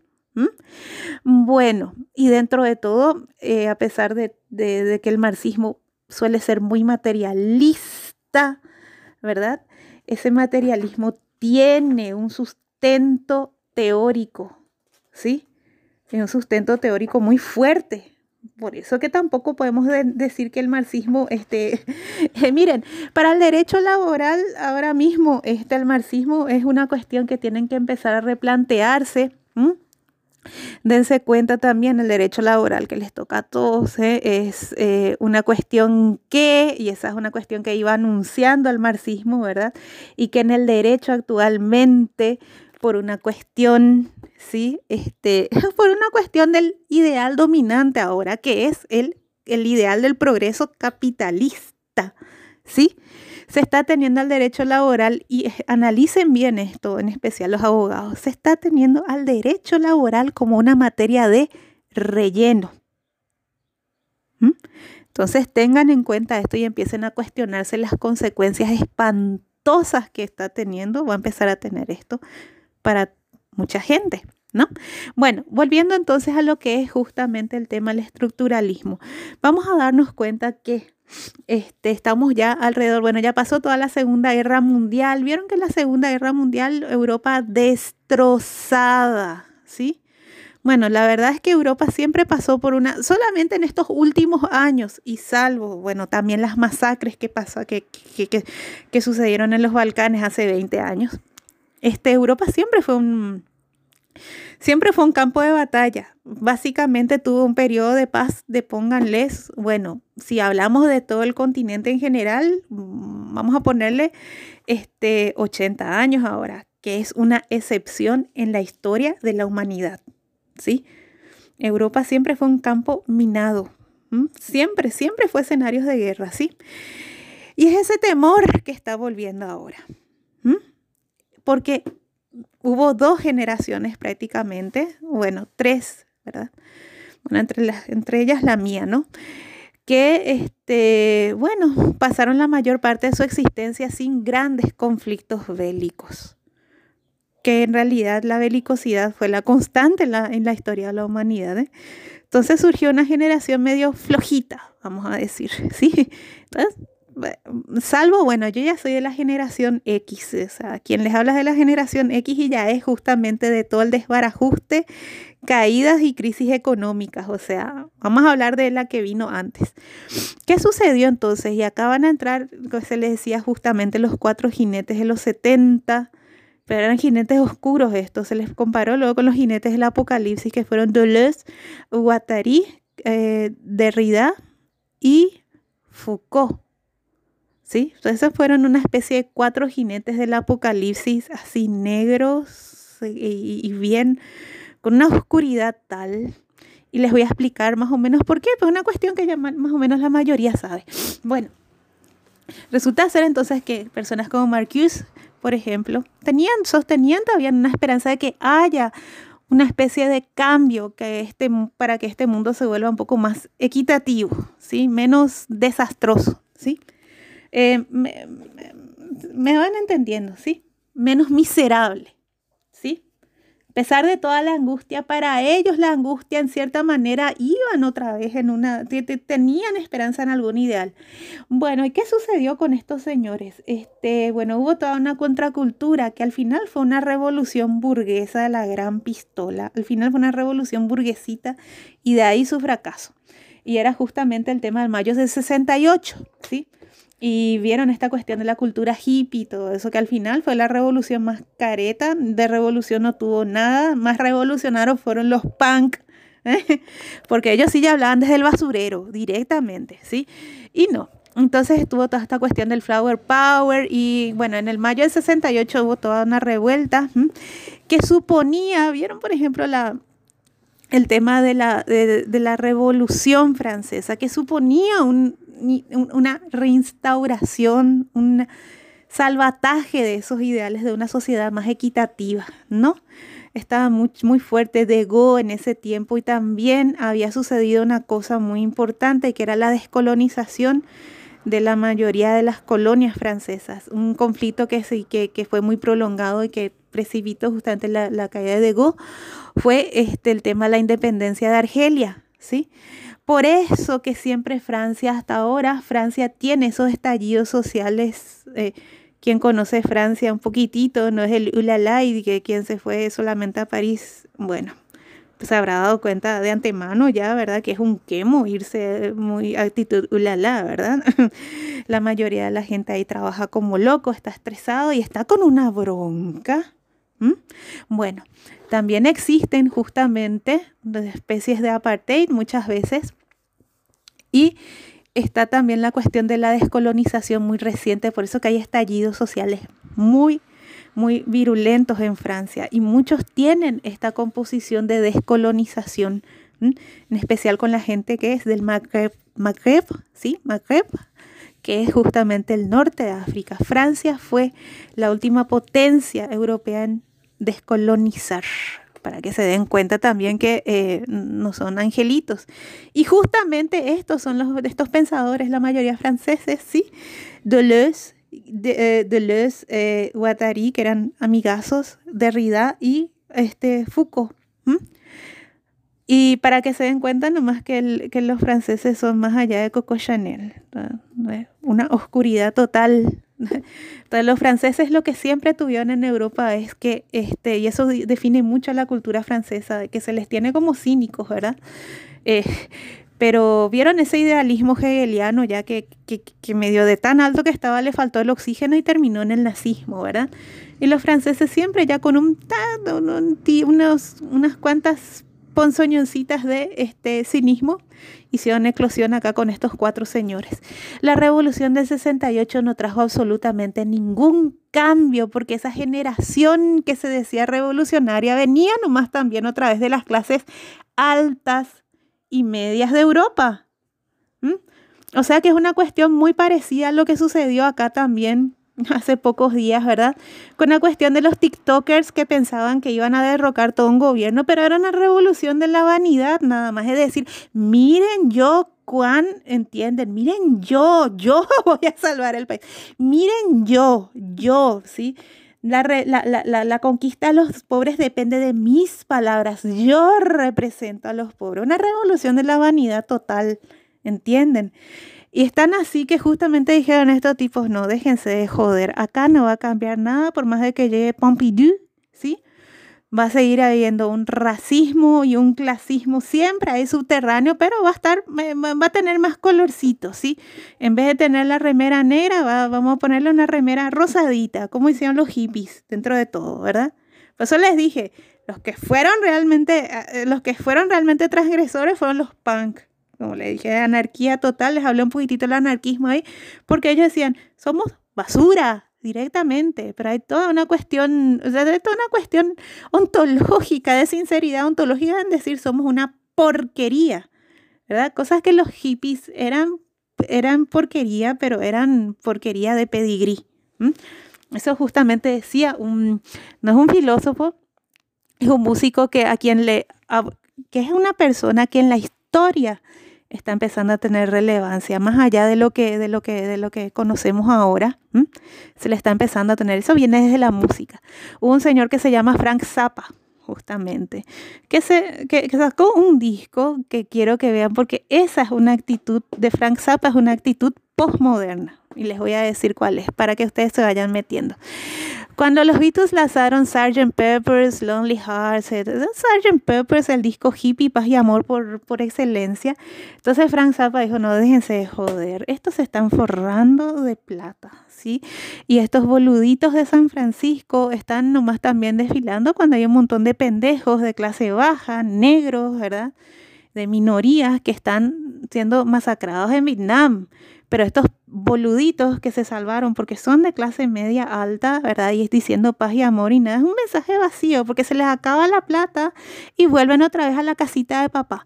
Y también los Beatles, los Beatles son nomás también, llegaron de la clase obrera, pero se les tiró un poco de plata y ya está. El que les hacía música era George Martin. Pensaba así, Frank Zappa, tiene también lo que es el pensamiento postmoderno. Entonces, ¿qué hizo Frank Zappa? Frank Zappa y The Mothers of Invention sacaron un disco que era la portada de Sgt. Peppers, quiero que busquen alguna vez, y el disco se llamaba Nosotros lo hacemos solo por dinero. Postmoderno hasta no poder. ¿Sí? Esa es una actitud postmoderna. Nosotros lo hacemos por el dinero. Y bueno, acá empieza justamente la cuestión. Es una crítica a cómo, en primer lugar, la cuestión de la filosofía estructural, del estructuralismo, ¿verdad? Vamos a ver un poquitito después. Pero la filosofía posmoderna dice, déjense de joder son una manga de caretas. Y les dijo también a la gente, a esos hippies que abrazaron, miren que los que agarraron y toleraron la Segunda Guerra Mundial y se fue, murieron de hambre tuvieron que huir con lo que tenían puesto, eran Marquis, eran Adorno, ¿verdad? Pues, pues vino una generación así que realmente no pasó, no, no pasó muchas cosas, ¿verdad? Que en realidad fue una especie de, este, de, que, de hartazgos de que la gente le diga, mira fulanito, tu papá se fue a la guerra, pues gracias tu papá se fue a la guerra fulanito, vos ahora tenés una casita, tenés una linda tele, tu mamá, tu mamá se pasa planchando, qué sé yo. Y ellos estaban diciendo, ay Dios mío, estoy harto de esta vida, voy a hacer algo, me voy a hacer hippie. Más o menos así se llama contracultura. ¿En qué les vienen a decir estos cuatro jinetes del apocalipsis? Y, y, y con una actitud también medio Frank Zappa, ¿verdad? Bueno, déjense de joder. Lo que ustedes están haciendo lo están haciendo meramente por vanidad. Que justamente los cambios, ¿sí? Ustedes no están hablando por la gente de abajo. Eso sucedió también mucho con la revolución del TikTok que se vio ahora. O sea, andate Marito, está bien, pero Marito no se fue. ¿Y saben por qué no se fue? Porque los verdaderos actores, la gente que realmente sufre, pobre, la que está en la lucha social no tiene TikTok y no se va a prestar al narcisismo de los TikTokers. Hay mucha actitud hippie también, muy estúpida. ¿Entienden? Porque lo que viene de la vanidad, dentro de todo, es, es hay, un, hay una especie de cultito a la personalidad ahí. Miren que el fascismo, que se va a volver a imponer, gente, ¿sí? Tiene que ver mucho con el culto a la personalidad. Hay una persona quien todo el mundo le quiere ahora, es millennial y es facho. si, si llega a esto donde llegue, no me importa. Se llama Nayib Bukele. Que ustedes dicen, pero él mejoró mucho. Claro, si vos tenés el poder absoluto, podés agarrar y a los pichirulos meterle a la cárcel, pero si querés terminar con las maras, no, no está en la cuestión de agarrar nomás y prenderle un balazo o encerrar a los chicos tatuados de la Mara Salvatrucha. Saben bien de dónde, dónde están los jefes y dónde está el problema estructural. ¿Mm? Entonces, se dan cuenta ¿Qué dice entonces el, posmoderno? Está hablando justamente de que el marxismo también, esa es, la, esa es la cuestión también, se, agarró, se agarraron algunos ideales y esa desesperación que tenía, pero esa desesperación existencial que tienen los trabajadores, esa desesperación existencial que tenía esa gente completamente desposeída de la posguerra, lo tomaron, sí, las generaciones posteriores, pero como una cuestión de prácticamente producto de consumo, como una cuestión de identificación vanidosa, narcísica. Como por ejemplo, ahora que se ve mucho en Facebook, que ponen, vamos a rezar por Palestina, ¿sí? Pero no están hablando de rezar por Palestina, por, por, los palestinos, sino para decir, oh, qué bueno, me importa, me, me, me preocupo por el conflicto israelí. No, yo, otra vez el yo ahí, ¿entienden? ¿Sí? Es lo mismo los hippies. John Lennon es uno de ellos. ¿Sí? Entonces les digo, vean un poco, un poquitito para entender una actitud postmoderna. Vean muy bien el tema de Frank Zappa. Frank Zappa, ¿sí? El, roñoso de Frank Zappa. ¿Qué significa entonces esto? Significa que también los ideales y cuestiones equitativas como el marxismo, al final son instrumentadas otra vez por el sistema dominante. los transgresores del sistema son justamente creados por el discurso dominante. Eso es lo que está diciendo el estructuralismo, lo que está diciendo la filosofía posmoderna. Y acá ya entran las estructuras. Las estructuras son toda una arquitectura. Eh, el que habla mucho de esto también es Foucault, ¿verdad? Habla mucho del poder y esto es nietzscheano, Nietzsche. ¿Qué sucede entonces? Está hablando de una filosofía estructuralista, está hablando de estructuras de poder, de una arquitectura del poder. ¿En qué sentido? Y le estoy dando otra vez este ejemplo, que son los círculos, vamos a decir, no, no es una cuestión conspiraticia tampoco, ¿verdad? Pero son justamente los grupos de poder quienes determinan inclusive quiénes van a ser sus transgresores, como la boludez hippie, por ejemplo. ¿Entienden? ¿Mm? Nosotros, por eso que justamente es tan odiada la izquierda también acá en Latinoamérica. Y por eso que la izquierda no llega justamente a la yuyera, que es la que realmente sufre él eh, sufre la desigualdad social. ¿eh? No, no, no le llega. ¿Por qué? Porque se ve como un, como un discurso ahí de, de, boluditas o de boluditos de clase media alta que quieren pues ser diferentes. ¿Entienden? ¿Mm? Entonces, ¿qué sucede? Sucede también la cuestión de esta banalidad que también vimos con Hannah Arendt, de esta trivialización, ¿sí?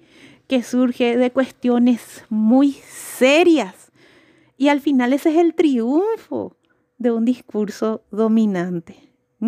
Por eso, cuando se habla mucho del capitalismo, el capitalismo es una cosa sin parangón en la historia. Ni siquiera el cristianismo ni el islam pueden llegar a tener el impacto que tiene la sociedad capitalista. ¿Por qué? Porque no cree, o sea, crea sus enemigos, pero crea, crea o sea, ellos mismos crean quiénes van a ser los que van a ser sus transgresores. O sea, hay una completa adhesión a esta forma de poder. Esa es la cuestión justamente. ¿Qué sucede? Habla mucho y hay una cuestión que yo les estaba hablando, un vocabulario que les estaba, un vocablo que les estaba diciendo muchísimo. Atiendan bien. Se habla mucho, sí, de episteme. Como les decía, ustedes dieron ya epistemología.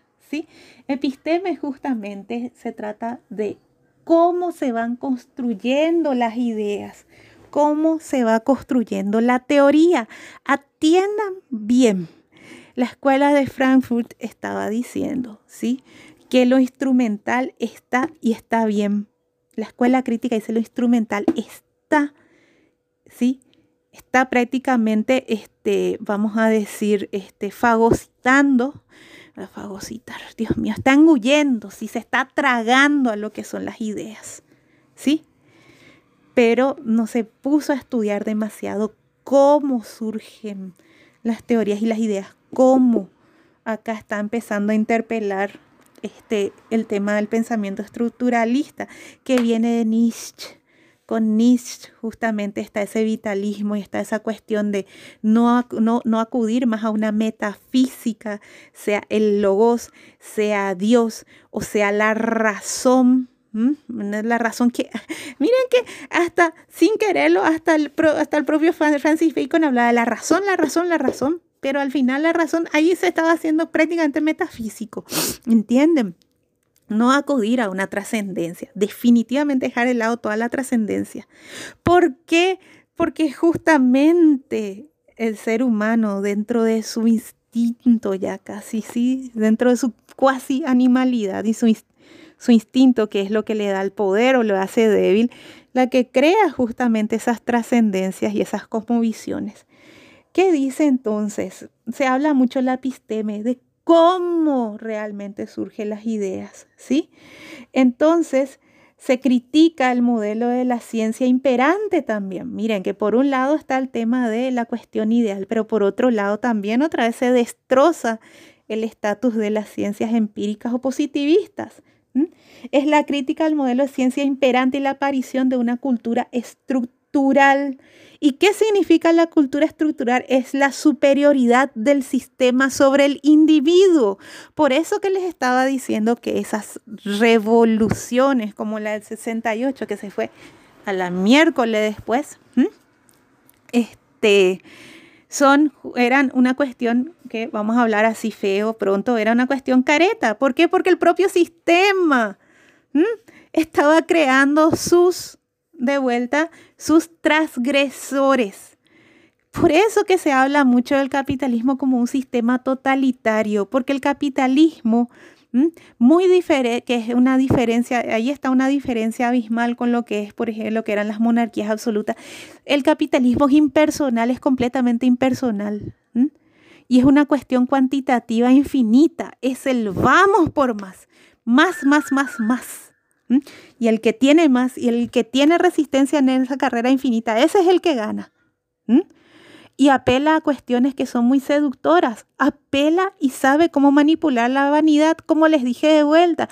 Los chiquitos que grababan en TikTok, ay, yo estoy en la protesta, TikTok, ay, ¿cuántos likes? Likes, likes, likes, likes, eh, likes que me, me gustan. 80 mil me gusta. Yo voy a hacer esto por el me gusta. Vamos por más. Más likes esa cuestión de maximizar, eso es capitalismo. ¿Me van entendiendo? No, es liberalismo. Vamos a separar las cosas. Bien, por favor. ¿Mm? Entonces, la superioridad del sistema sobre el individuo es la destrucción directa del yo. ¿Mm? Y atiendan bien. ¿Mm? El yo es una cuestión impronunciable. Vamos a decir en qué sentido. Lo que a nosotros nos individualiza. ¿Sí? Y generalmente se ve más en las cuestiones que nos angustian, en las cuestiones que nos dan miedo. Se está suprimiendo definitivamente el yo y no solamente el yo con una cuestión, y eso hasta los marxistas hablaban de un yo. Directamente se suprime el yo. Acá sí se va coincidiendo con los marxistas, ¿sí? Pero el yo para los marxistas, ¿sí? Se va reificando, se va cosificando, se está volviendo parte de una cosa, ¿entienden? Ya acá directamente es una manipulación, ya es una cuestión completamente nihilista. Por eso que justamente hablaba de este, algunas cuestiones muy, algunas cuestiones que le estaba hablando de caídas, se estaba viendo, por ejemplo, un totalitarismo ya, ¿sí? Eh, o sea, bueno, esto ya es post-Stalin, ¿verdad? En realidad, en la época ya del mayo del 68 ya estaba Khrushchev, que Khrushchev era mucho más, vamos a decir, más moderado que Stalin, ¿no? Pero se vio el fracaso del modelo soviético.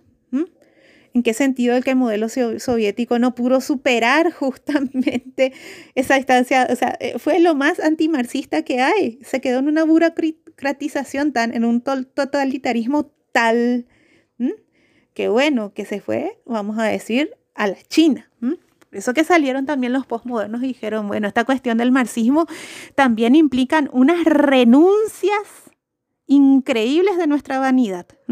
Conste que hay una cosa que hay que señalar de Stalin, ¿sí? Stalin era un asesino en masa, ¿sí? Era brutal y Mao también. Pero les, vuelvo a decir de vuelta, si Hitler o el emperador nomás de Japón también se le daba uno o dos años, ahí ya, ya con creces superaban y triplicaban lo que, lo que, los que murieron bajo Stalin y bajo Mao, que son los cuatro, son unos asesinos de porquería. Pero ¿qué pasaba con Stalin? ¿Qué pasó con Stalin, con Mao y con Hitler también? Personajes de terror, vamos a decir. Bueno, Mao y todo eso, ¿entienden? No eran corruptos. Y tenían una concepción de la ley autoritaria, pero que inclusive era coercitiva para ellos. ¿Mm? Inclusive era coercitiva para ellos. Era tan diferente, otra vez, vamos a comparar nomás dos alemanes, ¿sí? Vamos a comparar, vamos a comparar Hitler con Stroessner. Y atiendan bien. Este discurso postmoderno, gente. Hitler tenía una adhesión sincera de la juventud hitleriana. Les vuelvo a decir que el fascismo prende rápido entre los jóvenes. ¿Sí? Por todo el ideal, porque trataba de sustentarse en un ideal transgresor dentro de todo. Volver, sí.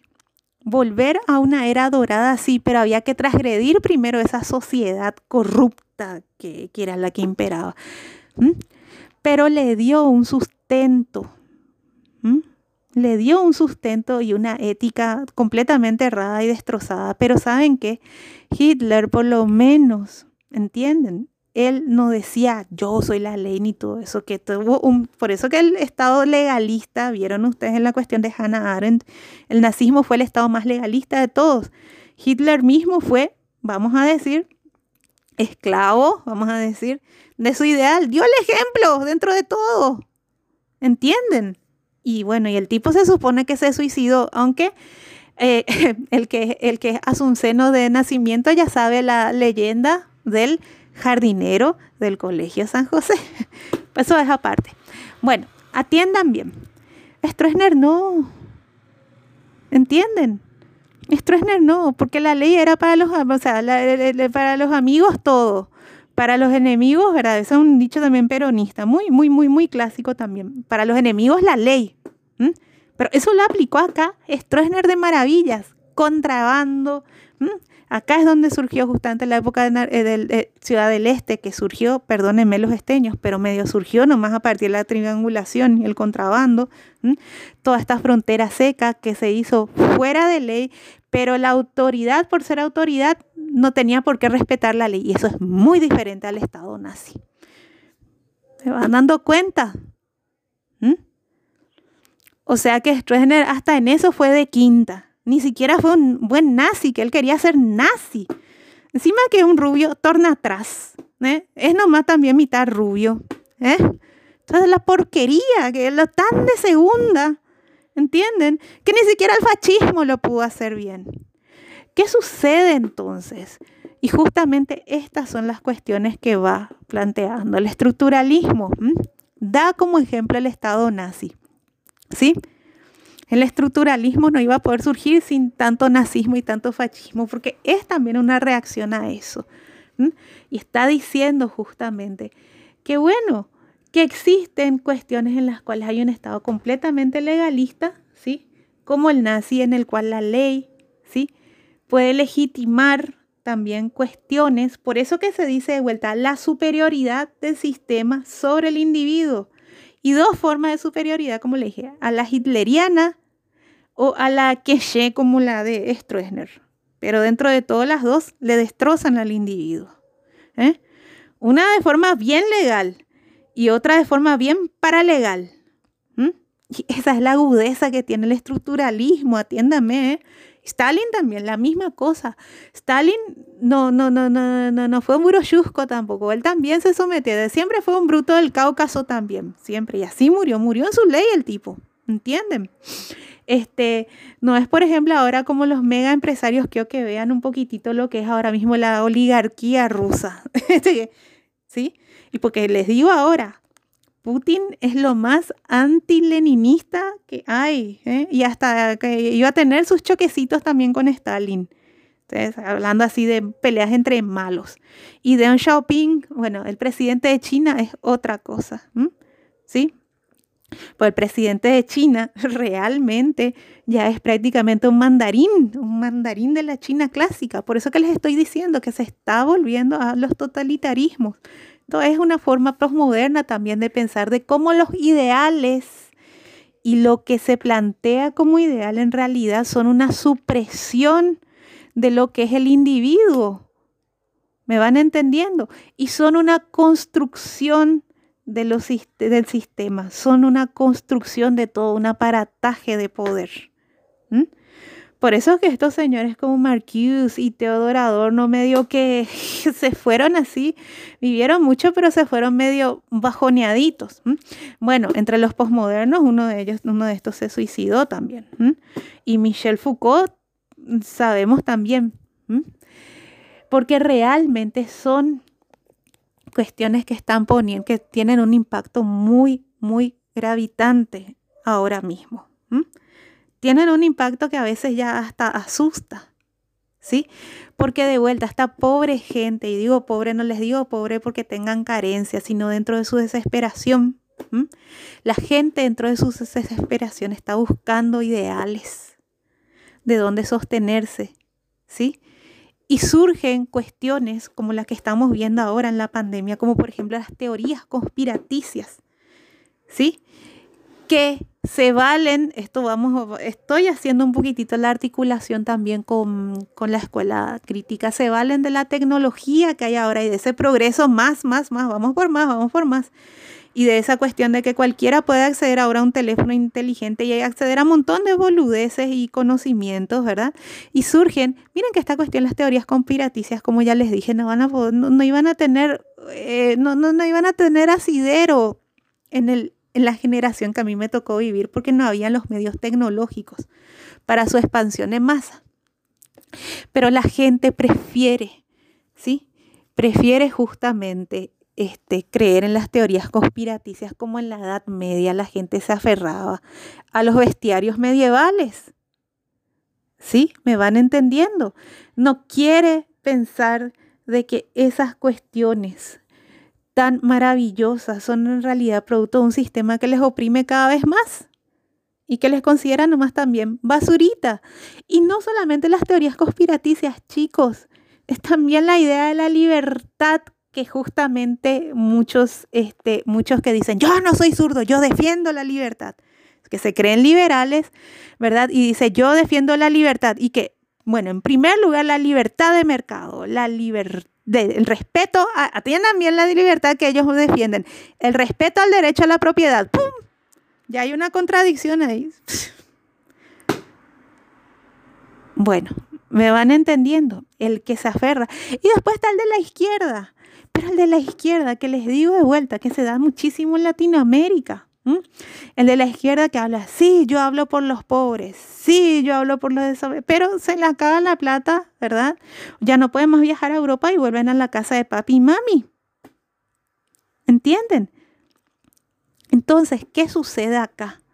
Sucede que justamente existe todo un sistema así como Dios, pero ¿se acuerdan esa iglesia medieval tan represora?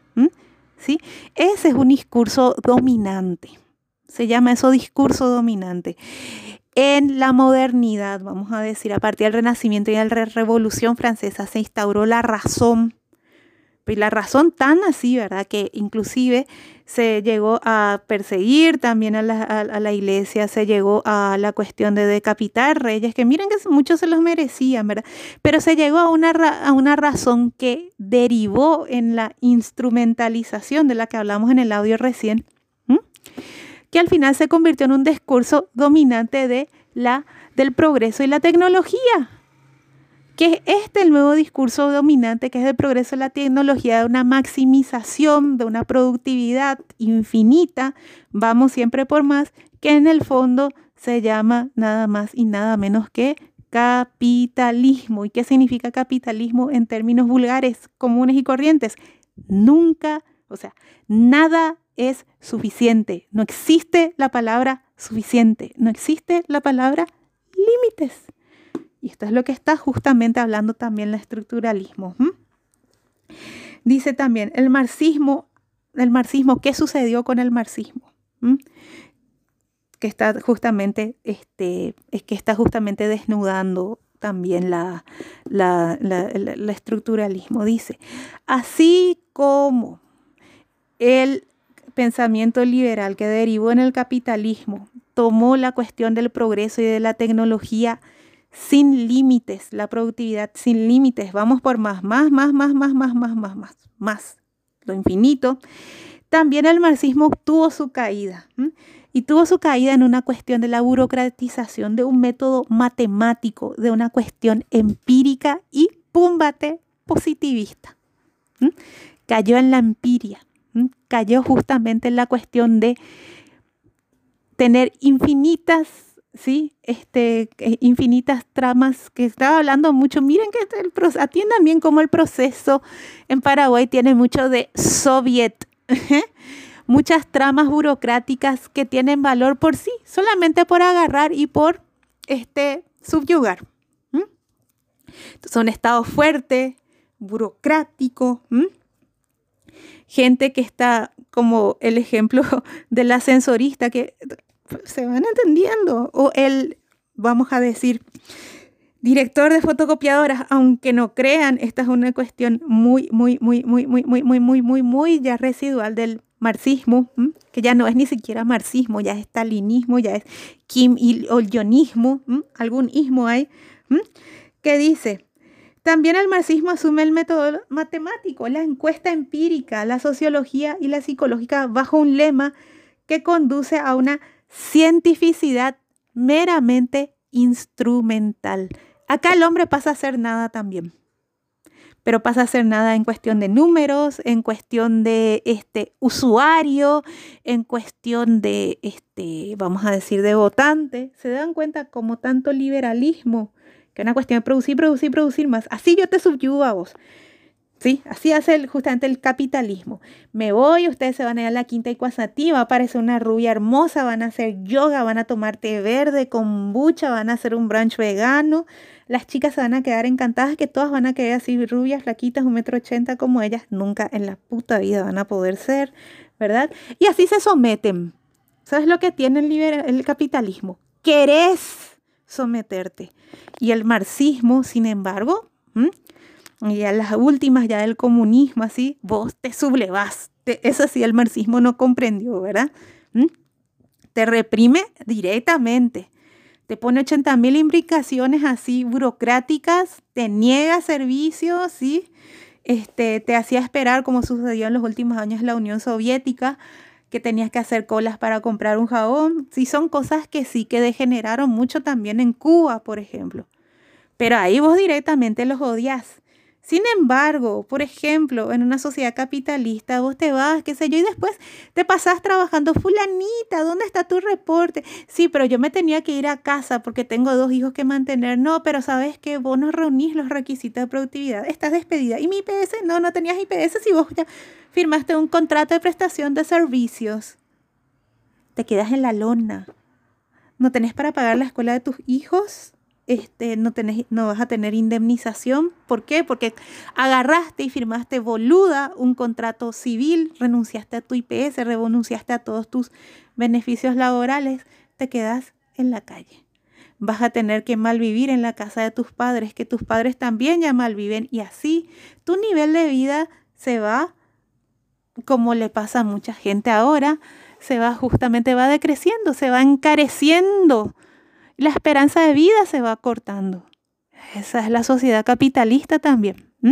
Las dos te dan trompadas, ¿sí? O a, ustedes no les pasó. Bueno, por eso que justamente surgieron algunas revelaciones. Vamos a decir otra vez, vamos a retobarnos. ¿Y qué estaban diciendo ellos?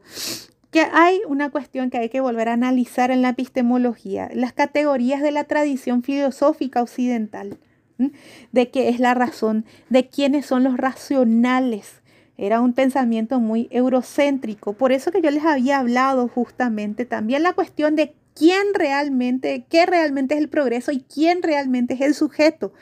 Por eso que había una tendencia también a empezar a ver cómo pensaban otras, otros pueblos y otras civilizaciones. ¿Por qué? Porque hay otras concepciones de filosofía, inclusive mucho más antiguas que ahora nosotros nos resistimos mucho y que ahora recién empezamos a estudiar, como la filosofía china, que, ha, que en, contra, en contraposición con la occidental, la filosofía china no parte del ser ni de la razón, parte del vacío, de la nada. Choque así, una trompada. Se está empezando a estudiar. Por eso que da tanto miedo lo que hacen los chinos. Complicado es, como su idioma. Bueno, eh, después está también el tema justamente de ver también si aquellos pueblos, o sea, nosotros, ¿sí? Que, que son llamados por los europeos primitivos, tienen realmente cuáles son sus corrientes de pensamiento. De ahí justamente vino un señor que se llama Claude Levi-Strauss, que estuvo por acá cerca, que es en Corumbá, pero que no pudo llegar por todo el desastre, porque parece que andaba ya por ahí, ya para allá, para allá, ya andaban por ahí unas cuantas golpes de Estado, revoluciones y todas esas cosas. No pudo nomás llegar por acá Claude Levi-Strauss. Yo le, yo le admiro mucho, yo leí algunas obras de este y me parece de la gran pistola. Entre ellas yo les recomiendo la más, la más accesible, vamos a decir, la que les va a gustar mucho a ustedes, se llama Tristes Trópicos. Bueno, Claude Levi-Strauss se carteaba mucho con León Cadogan. León Cadogan tuvo en cierta manera influencia en el estructuralismo y en, el, en Claude Levi-Strauss. León Cadogan, un paraguayito. ¿eh? León Cadogan hizo muchísimo más que el perínclito natalicio González no se le reconoce y no se le reconoce. Pero en fin, ¿saben qué? Los que más hicieron por el derecho justamente no fueron abogados se están empezando a dar cuenta. Claude Lévi-Strauss habla justamente ¿sí? de una nueva categorización epistémica, una nueva teorización, una nueva forma de construir teorías a partir de lo que se llama el pensamiento salvaje. Claude Lévi-Strauss estuvo entre los Cadubeu Estuvo, por ejemplo, entre los, los y los Bororó, que son básicamente etnias chaqueñas. Habían cadubeus acá cerca, bueno, acá cerca por decirlo así, en Alto Paraguay. Por ahí estuvo Claude Se dio cuenta que estas personas tenían un manejo de la abstracción que le destrozaba a los romanos. Por eso quizá ellos andaban semidesnudos. No necesitaban tanto cuestión material.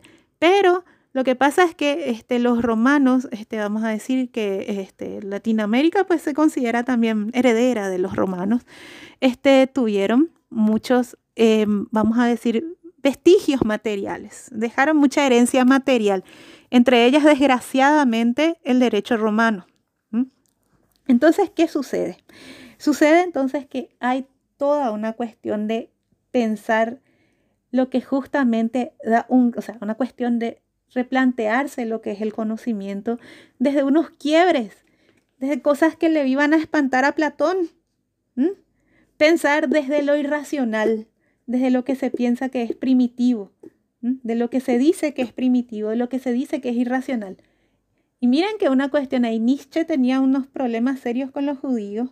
Y miren un poco quién le va agarrando otra vez a una cuestión que va nomás partiendo a partir de Nietzsche. Panse Sauvage, se llama la obra de Claude Lévi-Strauss.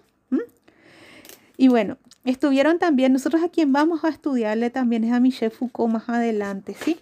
Y entonces es toda una cuestión que plantea el estructuralismo de revisión epistémica. Pero es revisión epistémica que se ve justamente de sincerarnos, ¿sí? De una cuestión de empezar a sincerarse de por qué realmente tenemos estas ideas y cómo éstas se fueron construyendo. ¿Sí? ¿Cómo éstas se fueron construyendo? Bueno, y en primer lugar, ¿qué es lo que está pensando esto? Miren que estas son, esta es una corriente de pensamiento que la filosofía no se plantea problema, solución. ¿Me van entendiendo? No es esa la forma de pensar de la filosofía. Y más todavía el estructuralismo y el pensamiento posmoderno, que en realidad lo que hacen es decir, no, el plantear cuestiones, problemas, soluciones es una cuestión de problema absoluto. Eh, de pensamiento absoluto. Y pensamiento absoluto es hacer una serie de afirmaciones sin pensar realmente qué son. Por una cuestión meramente pasional. ¿sí? Bueno, también estuvieron, también hay mucho de una cuestión que se llama deconstruir que viene mucho de Guattari, de Derrida, mm, miren, grandes pensadores que no podemos estudiar porque estamos en una facultad de Derecho, ¿verdad? Y, es una materia de relleno, filosofía. Se habla de deconstruir por eso, se habla de desestructurar.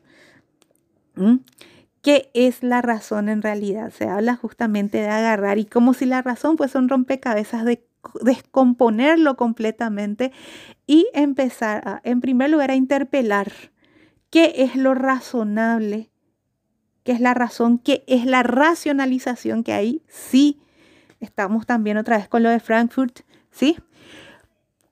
¿De dónde parten nuestras teorías? ¿De dónde parten nuestras creencias? ¿Sí? ¿Cuán sostenible esto va a ser? Este, al, va a ser con el paso del tiempo.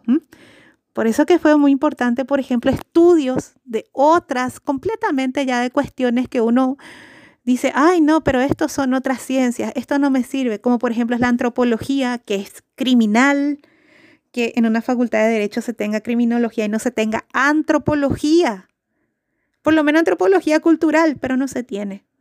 En fin, sepan ustedes que los currículums académicos, eso también estoy hablando postmodernamente, se hacen en base a qué cosa? Pensamiento postmoderno, chicos, a discursos de poder. Si uno como abogado dominase hermenéutica, realmente diese, epistemología, no como relleno, no como relleno, tuviese nociones de antropología, no van a haber 80 mil funcionarios judiciales que den trámite a un papelito de cédula de notificación. Vamos a llegar a litigar prácticamente como eran, como un tiempito muy corto, ¿verdad? Como fueron, por ejemplo, en Grecia. Se, va a litigar en forma oral, directamente, cara a cara, sin jueces, con jurados, que es otra cosa. Los jurados son otra cosa. La justicia va a dejar de estar justamente, no les digo que este vaya a ser un mundo ideal, pero muchas cosas van a quebrarse acá. ¿eh? La justicia va a dejar de depender de una persona o de un discurso de poder. Va a ser más dialéctica, va a haber más, porque el problema ahora con la justicia es que ni siquiera se puede pelear. Por lo menos la justicia va a ser un duelo en ese contexto. ¿Entienden? Para el derecho el pensamiento estructuralista es muy importante porque justamente parte ahí en el derecho penal, yo ya les comenté eso, este, vamos a estudiar por eso un poco de Foucault, parte justamente de una interpelación de todo lo que significa en realidad el derecho penal, de cómo el derecho en realidad es una anulación del yo, de cómo el derecho en realidad es un discurso de poder, de cómo las garantías, ¿sí? Van derivando en prácticas paralegales, pero que son legítimas porque se legitiman porque provienen de la autoridad. O sea, el no obedecer la ley es legítimo por un discurso de poder en la autoridad. ¿Me van entendiendo? ¿Sí? Entonces el estructuralismo lo que nos plantea es justamente, y el pensamiento posmoderno, estoy hablando de los dos porque si voy a separar esto va a dejar de ser introductorio y vamos a tener que pasar por lo menos otras 25 horas, ¿sí? Este, está hablando justamente de una, vamos a decir, un cambio, un análisis ahí crítico también de qué es realmente la episteme. Recuerden, la escuela de Frankfurt, su principal preocupación era de que lo instrumental está subyugando a la episteme, al conocimiento, a la idea. Pero el estructuralismo va más allá y les hinca a la gente de la escuela de, la escuela crítica y le dice, pero escúchame, ¿qué realmente son tus ideas? cómo realmente se estructuran tus ideas, cómo realmente nacen, o al final son también un discurso del poder tal cual como es la instrumentalización y la automatización. Entonces va desgregando eso. Por eso son estos, si el discurso, como, les digo, el discurso, el discurso de los, de los, de la escuela de Frankfurt es un discurso desesperado. Este discurso del posmodernismo, de estos cuatro jinetes, es un discurso cínico. Es un discurso cínico. Pero ninguna de estas dos posturas quiere decir que estén mal. Son dos posturas críticas, entre las cuales hay puentes. Y hay un factor común ahí, que hay un problema gravísimo en el derecho. Que el derecho, que miren una cosa, y hay una cosa muy importante. Si se establecen leyes hasta a partir de la sociedad más primitiva, vamos a ponerle a la gente de Sentinel del Norte, por ejemplo, pensar la sociedad más primitiva y las primeras leyes que son los vínculos de filiación ¿sí? El derecho de familia. Si se establecen leyes ya partiendo desde, la, desde las, las, sociedades más primitivas, es porque las leyes son modos de convivencia. Ese es el nacimiento del derecho. Hay derecho porque hay que convivir. Si no hubiese derecho de familia, el papá iba a estar abusando de su hija. ¿Entienden lo que les estoy diciendo? ¿Sí? El derecho justamente trata de poner un límite al poder del más fuerte. Y tanto la escuela de Frankfurt como el discurso ya, vamos a decir, las escuelas de estructuralistas y posmodernas están señalando, no señores, el derecho ahora mismo está, está actuando a la inversa, es el puño del poder, es un instrumento de subyugación, de subyugación, ¿me van entendiendo? Bueno, vamos a ver después y vamos a estudiar de una forma mucho más este, pronunciada, vamos a decir, mucho más profunda, lo que es el, la escuela posmoderna, estructuralista con Michel Foucault. Muchas gracias.